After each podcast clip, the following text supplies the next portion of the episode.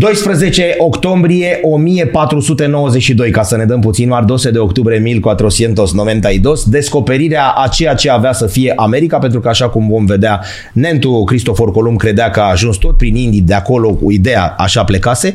Sunteți la uh, Vreau să știu, Uh, din preună cu al nostru Damian Anfile, nu mai trebuie, nu mai are nevoie de nicio prezentare. Așa Sunt o descoperire mai veche. O descoperire mai veche. Încercăm astăzi, nu să facem lumină, pentru că nici nu se pune problema, ci să încercăm să explicăm ce s-a petrecut atunci, 12 octombrie, dar și perioada de dinainte, cât mai ales cea de după, cu marile descoperiri geografice, că așa scria în cartea de geografie, mari exploratori și marile descoperiri geografice. Nu numai referitori sau referitoare la uh, America sau la teritoriile de acolo din lumea cea nouă.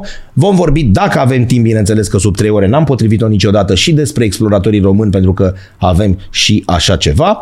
Sunteți, cum spuneam, la Vreau să știu. Mii de mulțumiri prietenilor de la Casa Pariurilor că fac posibilă astfel de, fac posibile astfel de discuții, dar înainte de toate 30 de secunde vreau să vă cer scuze. Ridic mâna, predau armamentul din dotare.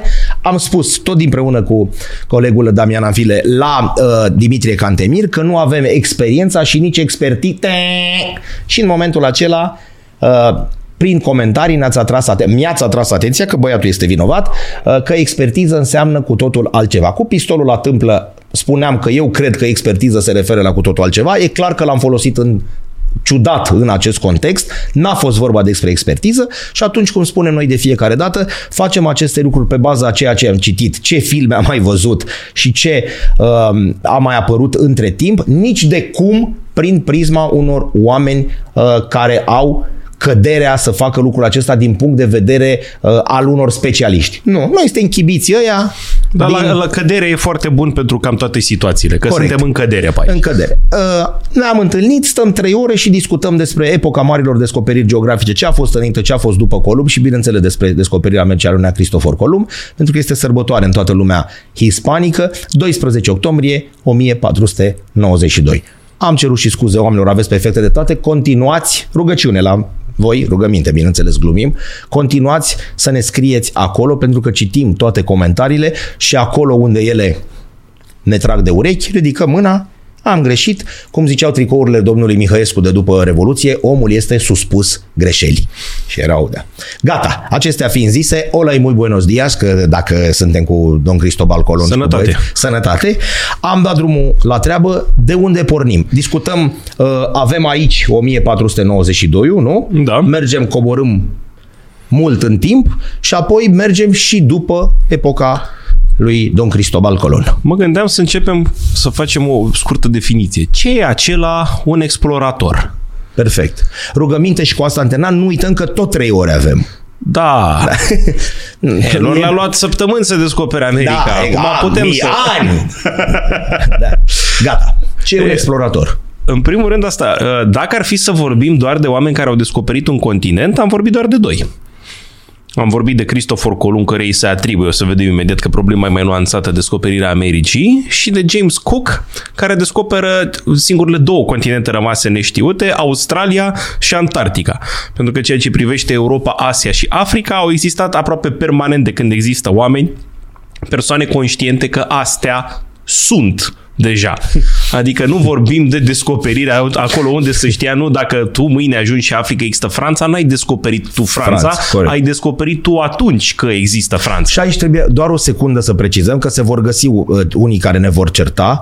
Uh, Ideea este că noi luăm în acest moment ceea ce e acceptat de mare parte a omenii, de mare parte. Da. Adică există, e clar că poate, nu, pentru că e foarte clar că înainte de Columb au existat alții care au descoperit, dar uh, un anim sau nu un anim, marea parte a, a celor care există, viețuiesc pe acest pământ în acest moment, recunosc drept borne lucrurile acestea. Descoperirea lui Columb aduce America în prim planul lumii europene de atunci. De ce spun lucrul acesta? Pentru că dovezi arheologice, de sunt argumente irefutabile, arată că în jurul anului 1000, vorbim de secolul XI, în zona Newfoundland, peninsula Labrador, deci suntem în nord-estul Canadei actuale, sunt așezări ale vikingilor.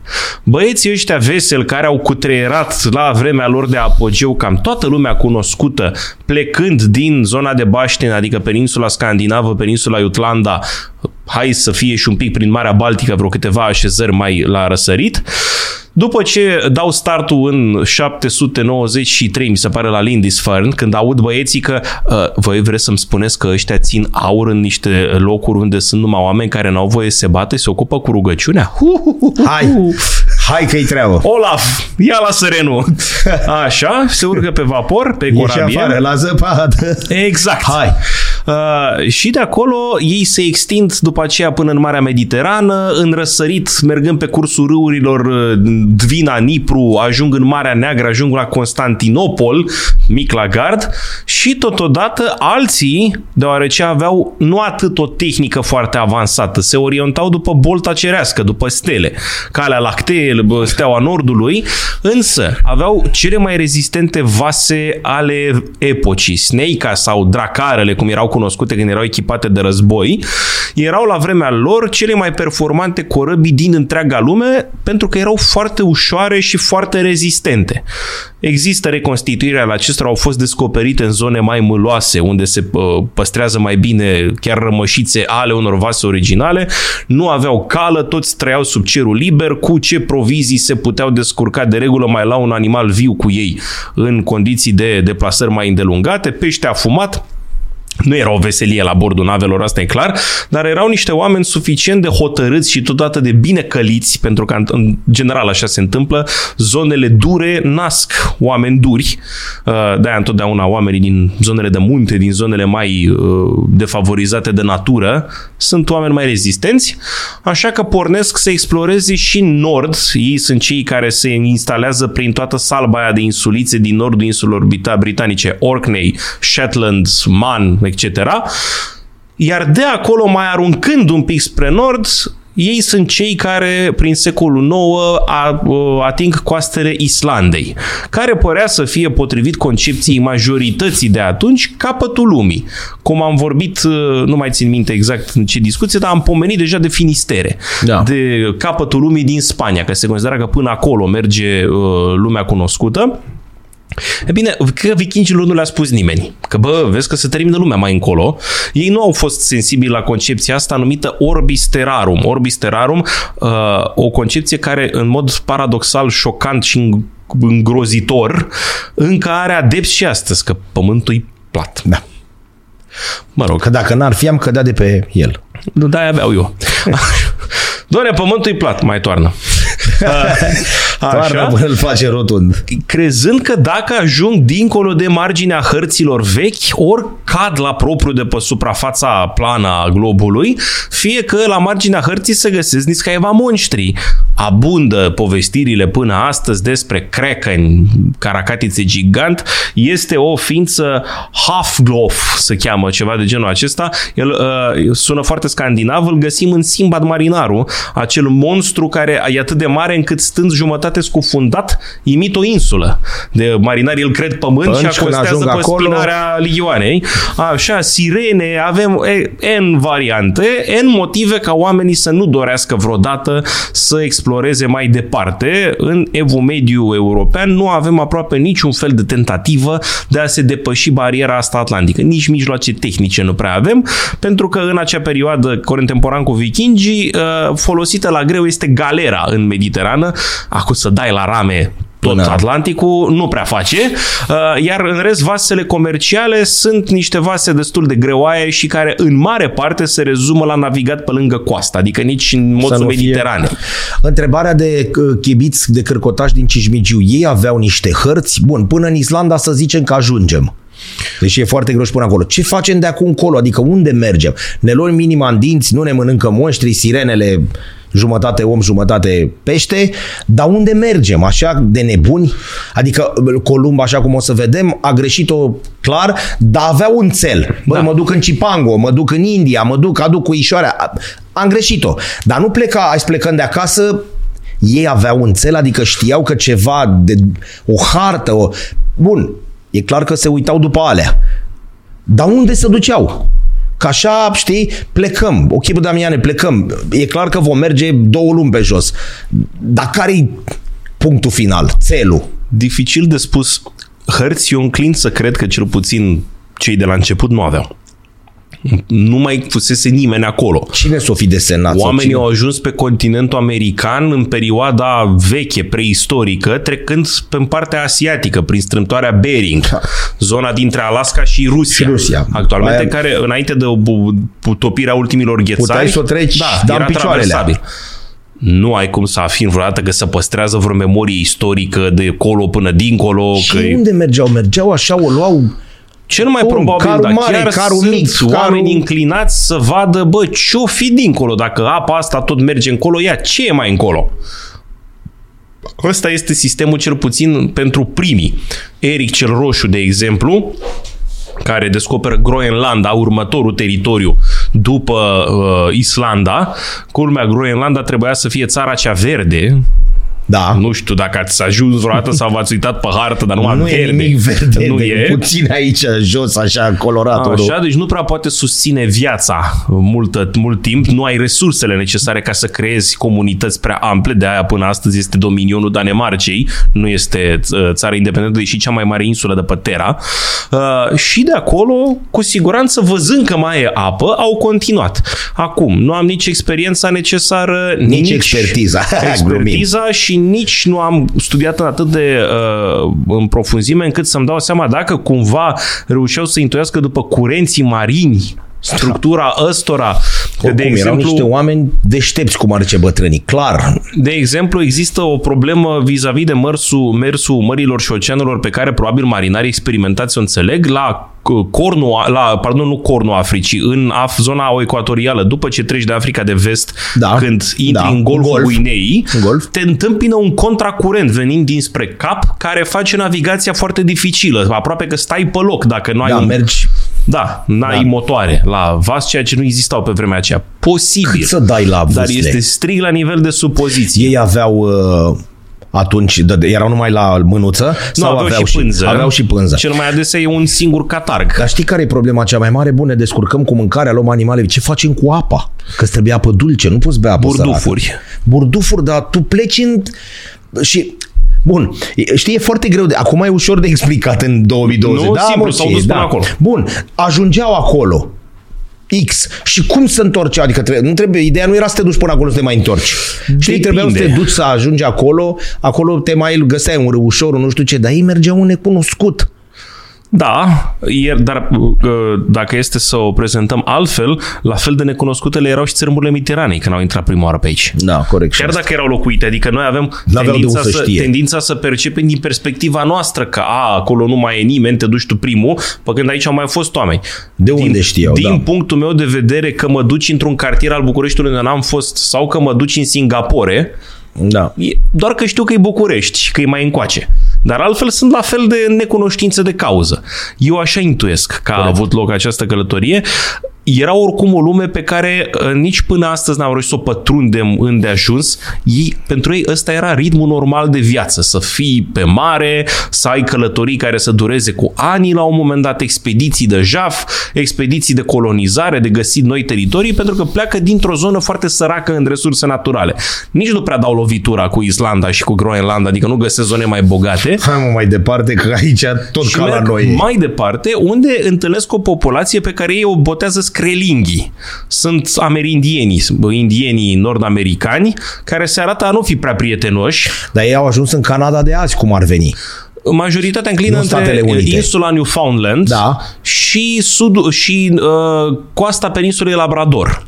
Peninsula cea mare a Canadei, între Golful Deci Hudson nu vorbim și... de Statele Unite de Nu, nu teritoriul ajung actual. în De- ceea ce n-avem- este bun. numit îndeopște America, dar e mai corect să-i spui SUA. Bun. Deci ei ajung pe teritoriul actualei Da. Canade. Unde, deodată, descoperirile arheologice arată că au stat cât au stat, după care n-au mai stat. Ei au zis Vinland, zonul, zonei alea, țara vinului. Probabil a fost campanie de marketing. Unde merge da. Olaf? În Vinland. Oh, și ia ce au uzi. zis? Haide bă acasă? Așa, mulți înclină să creadă că a avut loc o mică glaciațiune. La un moment dat există și La mici, 1000? mici scăderi La- pe la 1200, 1200-1300.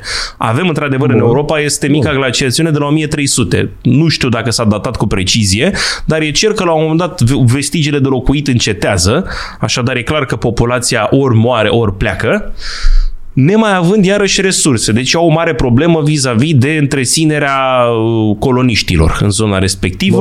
Bun. În plus, lumea scandinavă neavând o conducere politică unificată, adică nu este un singur rege care să coordoneze toate astea, sunt grupuri, grupuri de vikingi, cum spuneam, Eric cel Roșu și după aia Leif Erikson este cel uh, căruia îi se atribuie uh, să a fi fost primul european care a pus piciorul pe continentul nord- nord-american, nu lasă urme în istoria europeană legat de descoperirile lor. Pun pentru totdeauna pe hartă Islanda și Groenlanda, însă America rămâne ceva de domeniul mitului, chiar dacă vechile saga vikinge, care sunt cu mult înaintea lui Columb, vorbesc de locurile astea, rămâne ceva neclar și oricum ele adaugă și aceste relatări marinărești care nu erau făcute să te îmbie, să vrei Deci să nu există mergi. nicio hartă Nu din câte știu eu. după călătoriile lor? Bun. Nu din câte știu eu, din câte știu eu, cultura vikingă este străină hărților de navigație, se folosesc exclusiv de bolta cerească. Deci lumea continuă să se termine în dreptul Groenlandei.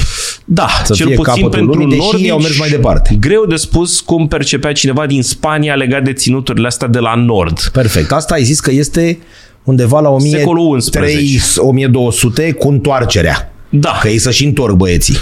Greu de spus dacă sau nu se întorc cei care au fost. Clar că trecuseră 200 de ani, da. Și iarăși circulația în lumea lor era ceva neclar. Unii rămâneau, alții Da, ca se și la întorceau. Columb și la Marii Conquistador. Băi, nu mai mă întorc, că e mișto aici. Asta era, chiar da. asta era textul.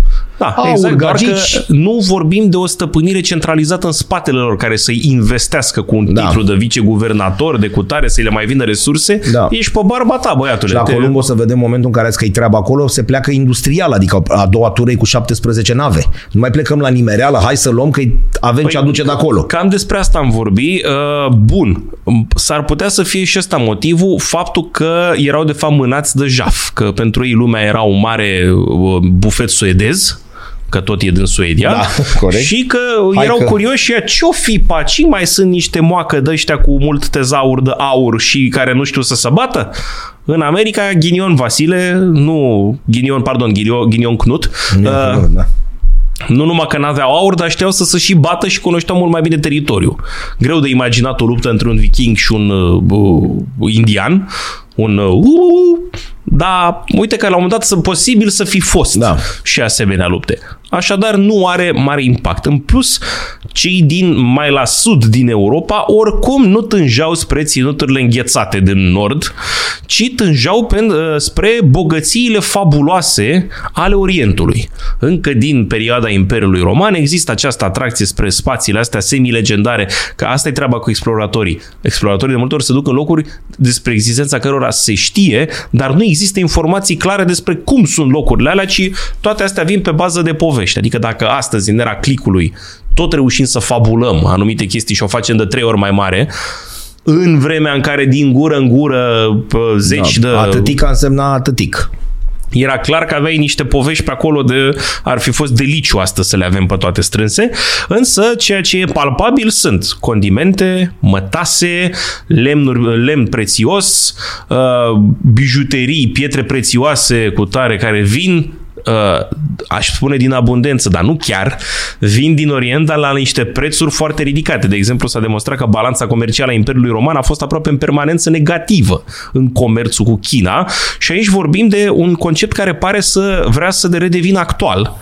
Uh, marele drum al mătăsii, marea da. suită de caravanseraiuri, le-am spune astăzi, pornind din China și ajungând până la Marea Mediterană, fie la Antiohia, fie în nord la Trabzon, fie direct la Constantinopol după fondarea acestui oraș, care asigura fluxul de produse, e drept majoritar din Orient spre Occident, pe de o parte datorită resurselor care natural își au o bârșea în Orient. Occidentul nu prea are uh, arbori, de condi- arbori de condimente, nu prea are uh, ceai inițial, nu prea are mătase că nu știe să o fabrice, că îi se crede stat pentru China până prin secolul 6 atracția este foarte mare și, bineînțeles, comerțul este cea mai importantă sursă de venit. Uh, el explică în mare parte de ce a fost posibil într-o lume a regatelor zise barbare să existe în Italia niște orașe-stat care o duc bine mersi, ele fiind de fapt limitate la, acel, la zidurile uh, burgului și având în schimb niște stăpâniri coloniale în astea fabuloase, cum a avut Veneția până în Cipru, pentru că ei controlează ruta asta comercială. Toate bune și frumoase, uh, și sosesc mongolii. Sosesc mongolii care pentru prima oară în istorie fac un stat la fel de lat ca drumul mătăsii.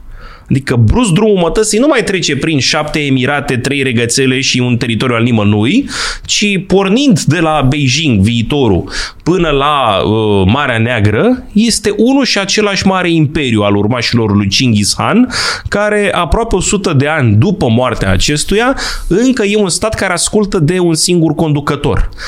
Așadar, cei care de la început se puneau bine cu autoritățile mongole, primeau binișor o efigie a hanului, o pațina, se numea, care în funcție de metalul folosit de la uh, aramă până la aur arăta și cât de VIP erai când călătoreai. Drept urmare, beneficiau de serviciu de poștă mongolă, care te ajuta să te duci foarte repede, spectaculos de repede, și totodată beneficiau de protecția autorităților mongole, așadar dacă cineva avea proasta idee să te tâlhărească tu fiind negustor pe drum, tu te duceai la cel mai apropiat post de pază, le spuneai băieților și băieții făceau după aia ce știau ei mai bine, adică schingiuiri, capete de, piramide de capete, etc.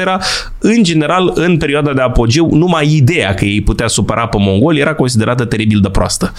Pe de altă parte, această Pax Mongolica dă drumul la o circulație de mărfuri fără precedent de care profită toți acești italieni extrem de întreprinzători, între care se numără și frații Polo, nu cei care au făcut tricourile, nici cei care au inventat sportul, sportul. așa, ci doi frați din Veneția care pornesc la un moment dat să exploreze acest Orient fabulos și ajung până la curtea Marelui Mogul sau Marelui Mongol, pentru că termenii se confundă la un moment dat, curte aflată inițial la Karakorum, dar care în timpul lui Kubilai, nepotul lui Chinggis Khan, se mută în China, la Han Balâc, la orașul Hanului, care cu timpul va deveni Beijingul. Uh, ei sunt urmați de copilul unuia fi, uh, nepotul celuilalt, Marco, care mergând pe urmele uh, generației întâi, ajunge la rândul său la curtea hanului Kubilai, ultimul care e recunoscut ca autoritate universală peste Imperiul Mongol și stă acolo așa un sejur scurt de 17 ani. Perioada în care se familiarizează cu obiceiurile de la curte, călătorește extensiv prin China, aflată în forma ei maximală, că este o China care înglobează teritoriul de azi al Chinei, plus Mongolia, plus parte din uh, stepa siberiană, plus teritorii mult în vest. Deci o China pe steroizi, ca să zicem așa.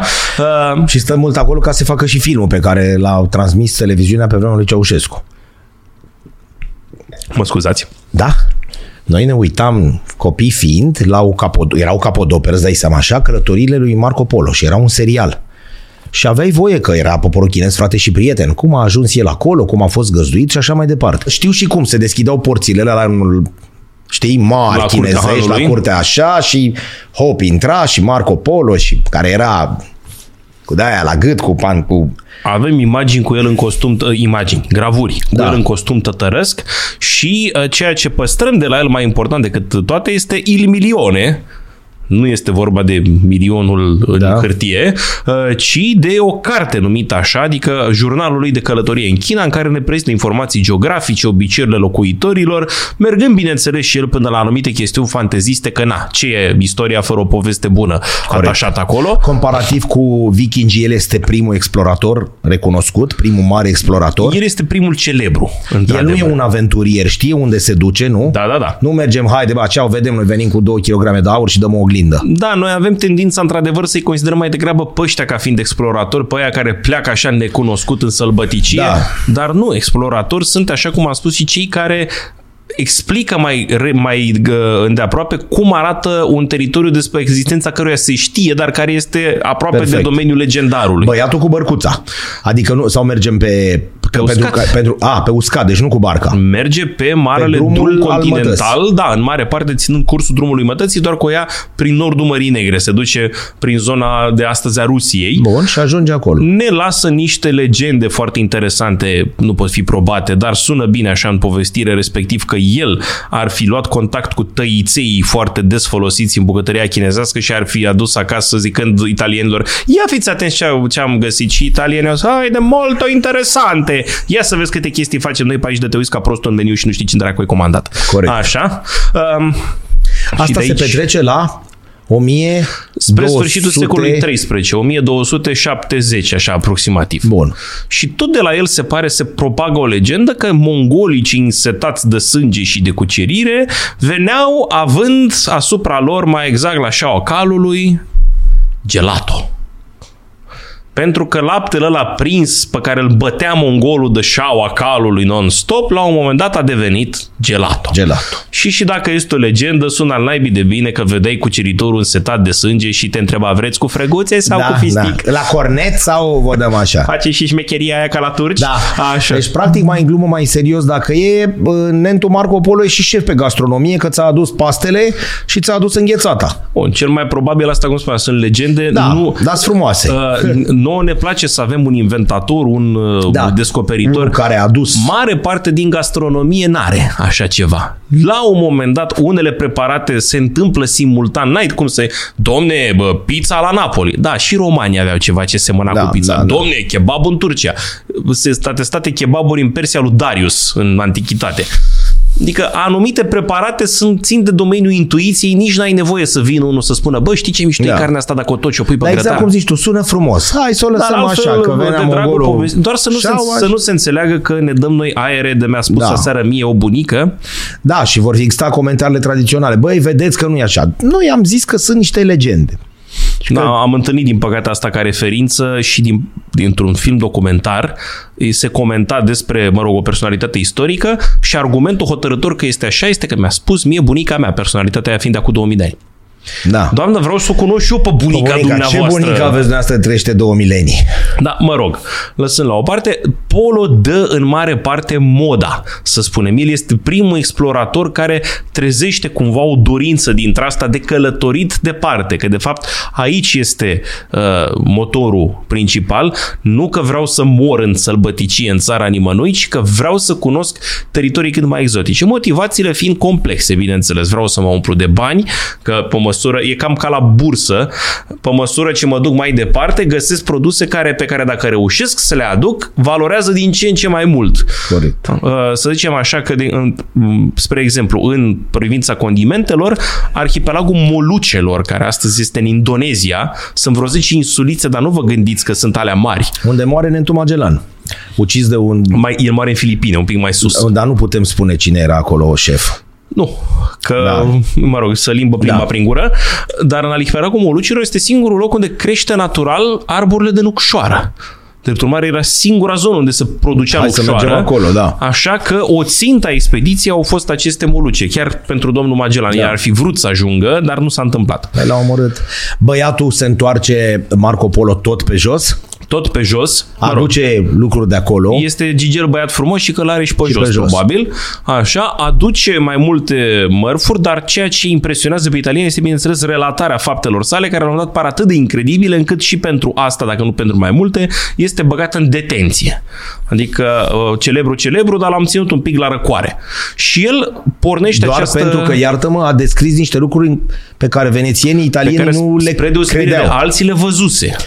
Da, în 17 ani, nu trecuse pe acolo o săptămână. Dar alții au reacționat probabil ca în bancul cu girafa, nu așa ceva da, nu așa, bă, există. poți să te ating, dar du-te, bă, de aici. Da. Știi? Și i-au cam uh, Da. pus o pauză care durează vreo 100 de ani. Vreo 100 de ani Europa nu mai are pe cineva notabil la capitolul exploratori. Deci se face 1300, 1400. 1300 și 1400. 1400. Între timp, însă, alții nu stau degeaba.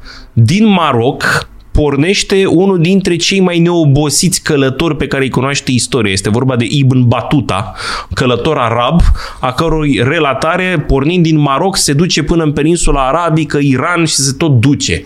Omul ăsta bate cam toată lumea aflată sub uh, semiluna picioarele. islamului, tot de-a în picioarele, Da-n cu picioare. caravana, dar este un tip, spre deosebire de Marco Polo, mult mai meticulos, care la fiecare orășel vizitat aproape ți însemnează ce populații, de un, ce rase sunt ăștia de aici, cu ce se ocupă, care e industria, cu cine fac negoți, ce e interesant aici, preparate gastronomice. E uh, pur și simplu un soi de cronograf dintre ăsta așa, care adună date și le pune acolo. Relatările lui sunt considerate extrem de prețioase până astăzi. Este un uh, alt călător dintre ăsta așa la pas neobosit.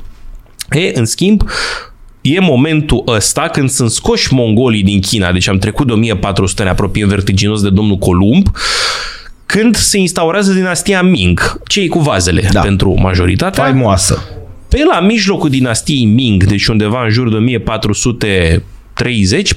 pe acolo, dacă nu mă înșel, un împărat din dinastia Ming, între puținii din perioada aceea, în general, chinezii par foarte autosuficienți în perioada aia, probabil și concept de mare putere, de imperiu de mijloc, băi, suntem destui aici, avem destul teritoriu, ce ne trebuie nouă la necivilizația aia? Este momentul în care China a descoperit praful de pușcă, hârtia, busola, adică sunt multe... De uh, chestii importante. da, avem cumva pentru tendința viața de acum să 600 o de ani. privim în, în perspectiva secolului 20 ca țară înapoiată. La vremea aia nu eram în perspectiva aia. Și le făceau în original băieții. Atunci, da. acum mai fac copii și nu le, nu le ies. Dar atunci băieții le făceau la prima mână. Le făceau la prima mână Și noi eram ăia care îi copiam. în anumite Vezi cum aspecte să- le făceau și la scară mare. Da. China îl are pe probabil cel mai bine utilat explorator din istorie. Un împărat din dinastia Ming zice chestia asta, bă, dar ce ar fi mă să facem și noi comerț? Păi gata șefule, dar cum facem? Că e mult de mers pe drumul, mă. Nu mă, pe mare. Că tot avem atâtea resurse la dispoziție, Nanjing este principalul port al Chinei la vremea aceea, se ordonă construirea unei flote mamut de vreo 300 de vase. Asta la 1400 Pe la și mijlocul un picuț. secolului 15 Deci aproximativ. batem în 40, 50, 30, Așa, 40. Bun. joncă se numește vasul da. Da. tradițional chinezesc cu pânze din bambus, cu, cu schelet de bambus. Și uh, așa ca ordin de mărime îmi pare rău că n-am uh, produs niște imagini de data aceasta. Cunoaștem aproximativ care erau dimensiunile vasului amiral al lui Columb din prima căsătorie, din prima căsătorie, scuzați-mă, călătorie. Santa Maria, Da. Undeva până în 20 de metri. Jonca amiral a flotei chinezești depășea 100 de metri. Deci Poftim? era, porta... Deci era un teren de fotbal, da, era un portavion cu pânze, una. Cea mai mare Amiral. dintre ele. Probabil În că jurul celelalte ei, nu erau de 20, erau și pentru alea fanii mai... Star Trek o să fie foarte ușor de recunoscut imaginea asta, nava mamă și în jurul ei Exact. gravitează N alte embarcațiuni. Sateliții. 30.000 de oameni aproximativ deplasa această flotă încărcată cu fel de fel de mărfuri și daruri diplomatice și pusă sub comanda unui eunuc, un, unui demnitar de la curtea mandarinilor, pe numele dumisale Zheng He. Este cel mai mare explorator din istoria Chinei. Istoria lui a fost ținută ascunsă, inclusiv în perioada comunistă, de oamenii care țineau neapărat ca uh, Republica Chineză, sau mai înainte Imperiul Chinez, să rămână închis, opac față de restul lumii. Nu vă trebuie vouă, principala teamă fiind, bineînțeles, că veni, nu că veniți cu produse, că veniți cu idei politice, mai ales din alte teritorii. Omul ăsta face o serie de călătorii pornind din Marea Chinei de Sud, care cuprind cam tot arealul Oceanului Indian. Indochina, Indonezia, subcontinentul indian, uh, Golful Persic, Marea Roșie, coasta Africii, cornul Africii și coasta Africii de răsărit, dacă am reținut eu bine, cam până în Zanzibar. Deci S-a dus, traversând s-a dus. întregul ocean, la bordul, de fapt, mergând cu un oraș plutitor, că asta era flota lui. Adică băieții nu prea aveau de ce să se teamă decât de niște furtuni foarte grave, pentru că în rest nu puteai să întâlnești pe cineva care să-ți facă rău, cred că nici de șerpi marini nu te mai temeai cu monstruositatea aia de vas și totodată fac niște schimburi comerciale intense și leagă ra- raporturi diplomatice cam cu toți conducătorii locali pe care îi întâlnesc. Suntem în perioada în care în Indochina este o schimbare, nu mai e Imperiul Khmerilor Roșii, uh, Imperiul de la Angkor, apare uh, Imperiul Khmer, pardon, Khmerii Roșii sunt ăia comuniști, scuzați-mă. Așa, nu, am vrut, am zis Khmer și mi-a venit și cuvântul următor. Așa, să răi de tot. e civilizația Anam, acolo, mai încolo, în India, încă domină sultanatul de Delhi, dar urmează să fie răsturnat destul de curând de mari mogul de Babur și sunt vreo șapte state puternice, cinci musulmane, două hinduse, în Persia este deja constituit sau e în curs de constituire uh, Imperiul Safavid, Arabia e un ușor de gringoladă în perioada aceea și, mă rog, pe coasta Africii sunt fel de fel de mis sultanate sau triburi care sunt dispuse să facă negocii, să lege relații diplomatice. Flota dă bunuri, ia bunuri, plătește, îi se plătește. L-am dat urcă la bord o girafă, prima girafă care a fost adusă în China, că erau și treaba asta de curiozități, la fel cum se uitau locuitorii Romei la elefanți aduși în Coloseum, la fel voia și împăratul să mai vadă și el acolo o girafă, Altceva, o zebră, o da. hienă, o da, mai variem și noi puțin. Ei bine, lucrul ăsta ar fi părut că nu are vreun capăt și că treptat China va face exact ceea ce face astăzi, să-și întindă avamposturile comerciale cam prin toată lumea, Însă moare împăratul și următorul zice, dar de ce dau eu căciula asta de bani ca să, să se plimbe unul cu niște nave să... Doamne, dar face comerț, ne... Nu avem mai nevoie, că avem grămadă aici la noi în țară. Ia, gata, tăiați. La zidul ăla nu mai umblă nimeni este eterna pendulare a Chinei între Marele Zid și flota asta. Dar China gândește în mare. Asta e da, simplu și de la gândit. și la figurat. Da, Zheng He moare în ultima lui călătorie și, cum am spus, memoria este apoi repede acoperită ca nu cumva să le mai vină altora idei să se îndrepte spre uh, mări. Asta ar fi ceea ce a încercat lumea extraeuropeană să facă. Odată ce am intrat în secolul XV, inițiativa trece hotărât și definitiv de partea continentului european. Europa este cea care se duce către ceilalți, nu invers. De aceea, era marilor explorari corespunde cu o perioadă din istoria Europei. Europei. Și primul stat care intră în această cursă, se va dovedi ulterior, nu știau că e o cursă, dar află în momentul ăla, este Portugalia. Portugalia are și toate motivele să o facă, nu e atât de nord precum sunt Norvegia sau Suedia, dar nici pe răscoale de resurse nu dă. E o țară relativ mică, odată ce se termină reconchista, se trezește și foarte bine îngrădită de mult mai marele regat al Castiliei, de să te mai extinzi în peninsula iberică. Nu mai aveai unde? Ioc. Partea elaltă era ocean. Unde te duci? Trebuie să faci ceva, mai ales că sunt semne destul de limpezi că în curând o să cadă Bizanțul Constantinopolul, drept urmare tot terminalul vestic al drumului mătăsii a încăput pe mâna musulmanilor, care mai nou, având monopol, exact cum se întâmplă în negoț, eu am toată resursa, dar păi costă cât spun eu așa că devenise destul de prohibitivă treaba și uh, mai mulți oameni care, de fapt, ei nu fac descoperiri, ei redescoperă fondul antichității, descoperă niște scrieri ale lui domnul Aristotel, ale lui domnul Pliniu cel Bătrân, ale lui domnul Ptolemeu, unii geografi, alții genii.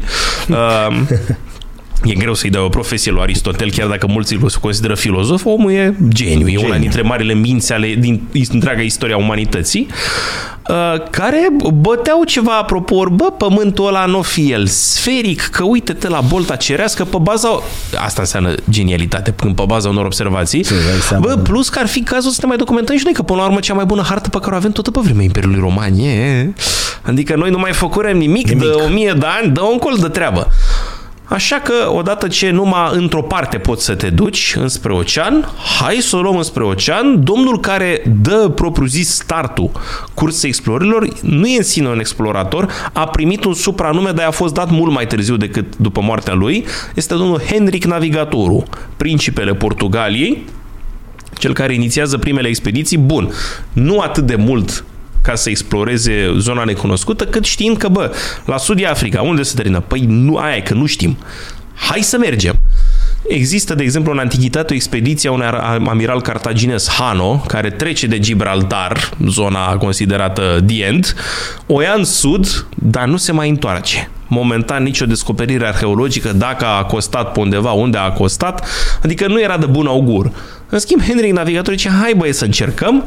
În timpul lui ocupă portughezii Azorele, Madeira, trăiască vinul, uh, insulele Capului Verde ceva mai sud și mai au o motivație.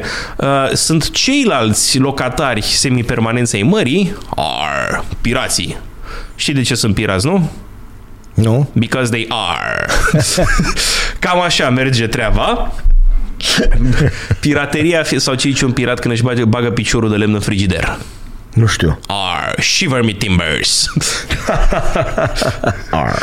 Sau varianta mai extinsă, piratul clasic, ochi, mână, picior lipsă. Și îl vede un pirat tânăr, ia zi, domn șef, ca să știu la ce mă aștept. Aia, băiat, păi, am căzut în apă până m-au tras colegii, mi-a mâncat piciorul un rechin. Aha, mâna, am sărit să cucerim o corabie, mi-a dat unul cu sabia peste mână, mi-a căzut, mi-am pus cârlig. Și ochiul, mă uitam într-o zi la apă cer și mi s-a găinățat un pescăruș în ochi. Și de acolo, nu, dar era prima zi cu cârligul. Pirateria, iarăși, avem tendința prin filmele Pirații din Caraibe și cu tare să o asociem așa strict cu zona Americilor și undeva în secolele 17, 18, hai un pic 19. Nici pomeneală. Iuliu Cezar, de exemplu, e răpit de pirați în Mediterană. Bine, asta e uh, și anunță măreția, el spunându-i că uh, îl vor elibera Da. și că se va întoarce și că îi va O să distruge. ne mai auzim noi. Dacă nici ăsta nu-i sânge în instalație, nu știu ce mai e. E bine, pirații la vremea aceea erau pe coasta marocană, la Ceuta care astăzi Viitoarea- este da, posesiune spaniolă, Henric Navigatorul o cucerește, ceea ce nu înseamnă că a pus capăt problemei piraților, că nu degeaba în uh, imnul pușcașilor marini SUA este From the Halls of Montezuma, știm unde e asta, Da. to the shores of Tripoli. Tripoli e în Libia. Da, până unde... Adică băieții au făcut probleme până în secolul XIX și au tot prădat. Dar asta sunt, uh, poate rezervăm un alt capitol pirateriei. Uh, Asta este începutul în timpul lui Henry Navigatorul și tot în perioada lui este un prim conflict cu Spania. Spania, mă rog, Castilia la momentul respectiv, încearcă și ea să se extindă, dar o victorie navală portugheză arată limpede, bă băieți, canarele păstrați-le că le-ați luat, dar mai jos de Guinea n-aveți ce căuta. Și atunci sunt lăsă, este lăsată mână liberă portughezilor să se tot extindă, mergând pe latura de vest a Africii, către zona ecuatorului. La ecuator, așa cum am zis, apare marea problemă logistică că dai de contracurentul ăsta care vine din sud și care te ține puțin pe loc. Pe loc. Se rezolvă pe jumătate problema când se descoperă insula Fernando Po, aflată astăzi în uh, cadrul Guineei Ecuatoriale, dacă nu mă înșel, sau e Sao Tome e Princip, nu mai știu, una dintre ele, insulă nelocuită, la fix. Se instalează băieții, fac un pic de antrepozit, în rest pe continentul african și dacă se așează, nu avem de-a face cu imperiile coloniale din secolul XIX care cuprindeau țări. Băieții făceau numai un mic avampost comercial undeva pe coastă cu care făceau negoți cu uh, nativii pentru că nici nu au încă superioritatea tehnică încât să poată o mână de 100 de oameni să bată mii de uh, băștinași și nici nu au interesul să o facă pentru că totul le vine de gata. În cele din urmă ajungem însă, uh, tot înainte de domnul Columb, la un tip temerar pe numele lui Bartolomeu Diaz, care forțează linia asta, uh, punctul ăsta mort de la ecuator și răzbește către capătul extrem sudic al Africii, pe care el îl botează capul furtunilor, pentru că nu are cea mai prietenoasă vreme cu putință, de regulă se mai scufundă nave pe acolo sau se mai scufundau. Însă, întors în țară, regele portughez zice, bă, ăsta nu o să motiveze pe nimeni, să unde navighezi, spre capul furtunilor. Bă, ești prost? Îi spune capul bunei speranțe. și așa a rămas Și așa până să-i astăzi. rămâie numele, știi? Exact, dar asta dovedește că odată ce asta vorbim de experiența marinărească, odată ce te prinzi că deja se orientează curentul invers, este clar că ai ajuns la o limită continentală și că e cazul să virezi în partea cealaltă, să prind băieții că, bă, de aici încolo putem să virăm.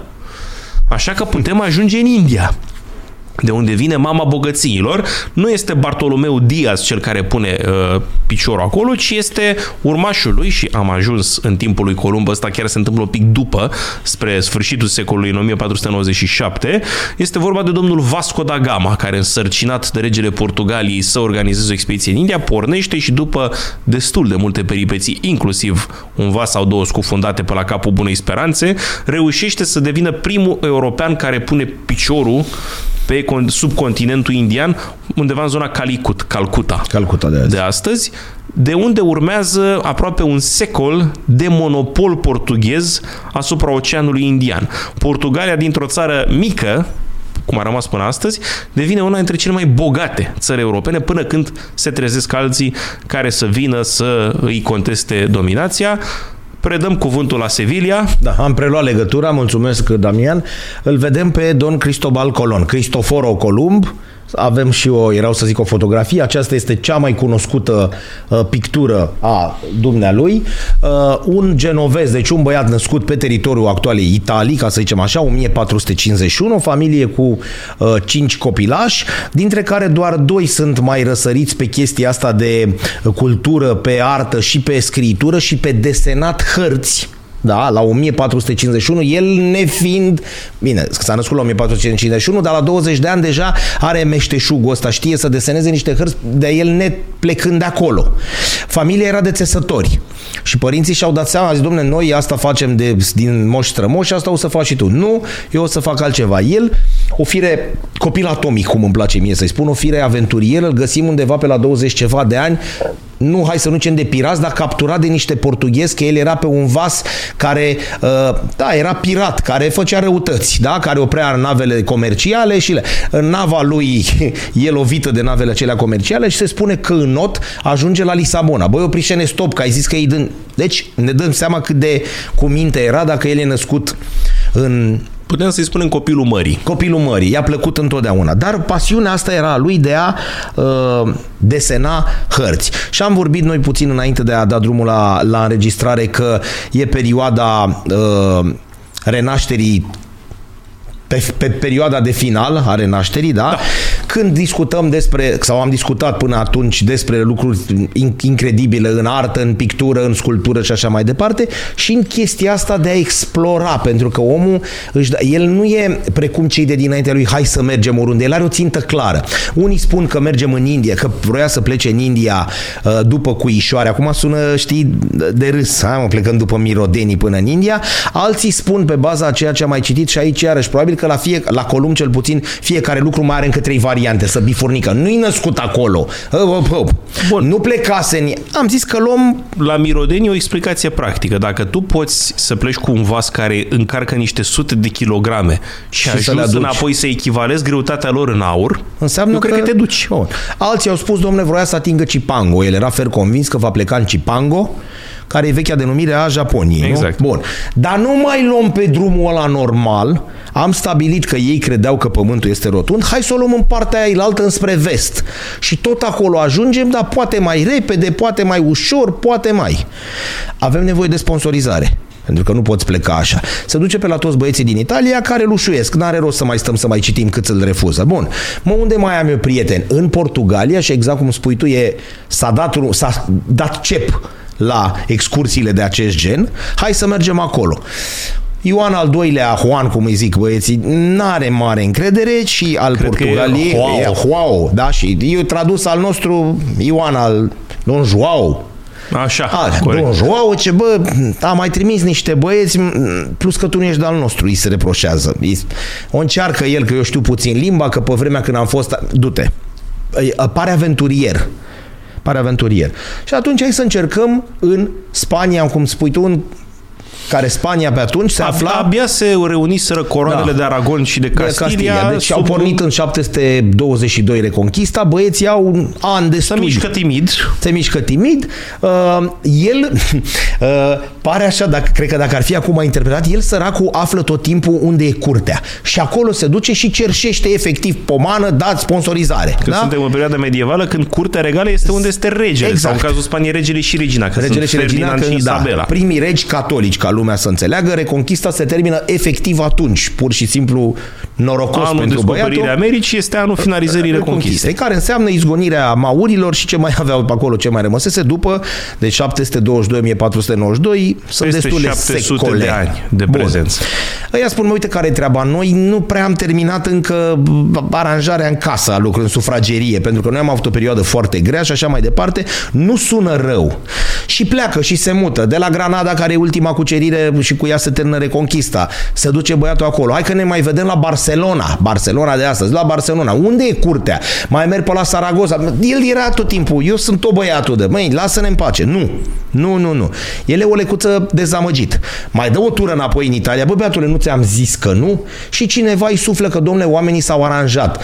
Ferdinand al doilea de Aragon cu Isabela de Castilia, primii regi catolici, gata, s-au căsătorit, parcă s-au liniștit, sunt la curt. Hai că mai încerc o dată. Da? Se duce acolo, are parte și de o susținere. Mai erau niște băieți deștepți, nu mai stăm să-i citim, uh, Juan de Coloma și călugărul Juan Perez, oameni citiți, care fac un fel de lobby pe... Băi, e tot ăla, e tot ăla, dar noi vă spunem că omul are ceva în cap, nu pleacă așa nebun. Bun. Dai seama, 1492, băieții spun așa, uh, cel puțin Isabela, era minte mult prea luminată pentru ăsta. Auzi, mă, ia cheamă-l pe ăsta în coa, că tu dacă ai dreptate și el descoperă și aduce așa, îl, îi zicem că îi dăm ceva, dar să ne dea și el ceva, adică hai să avem ceva concret.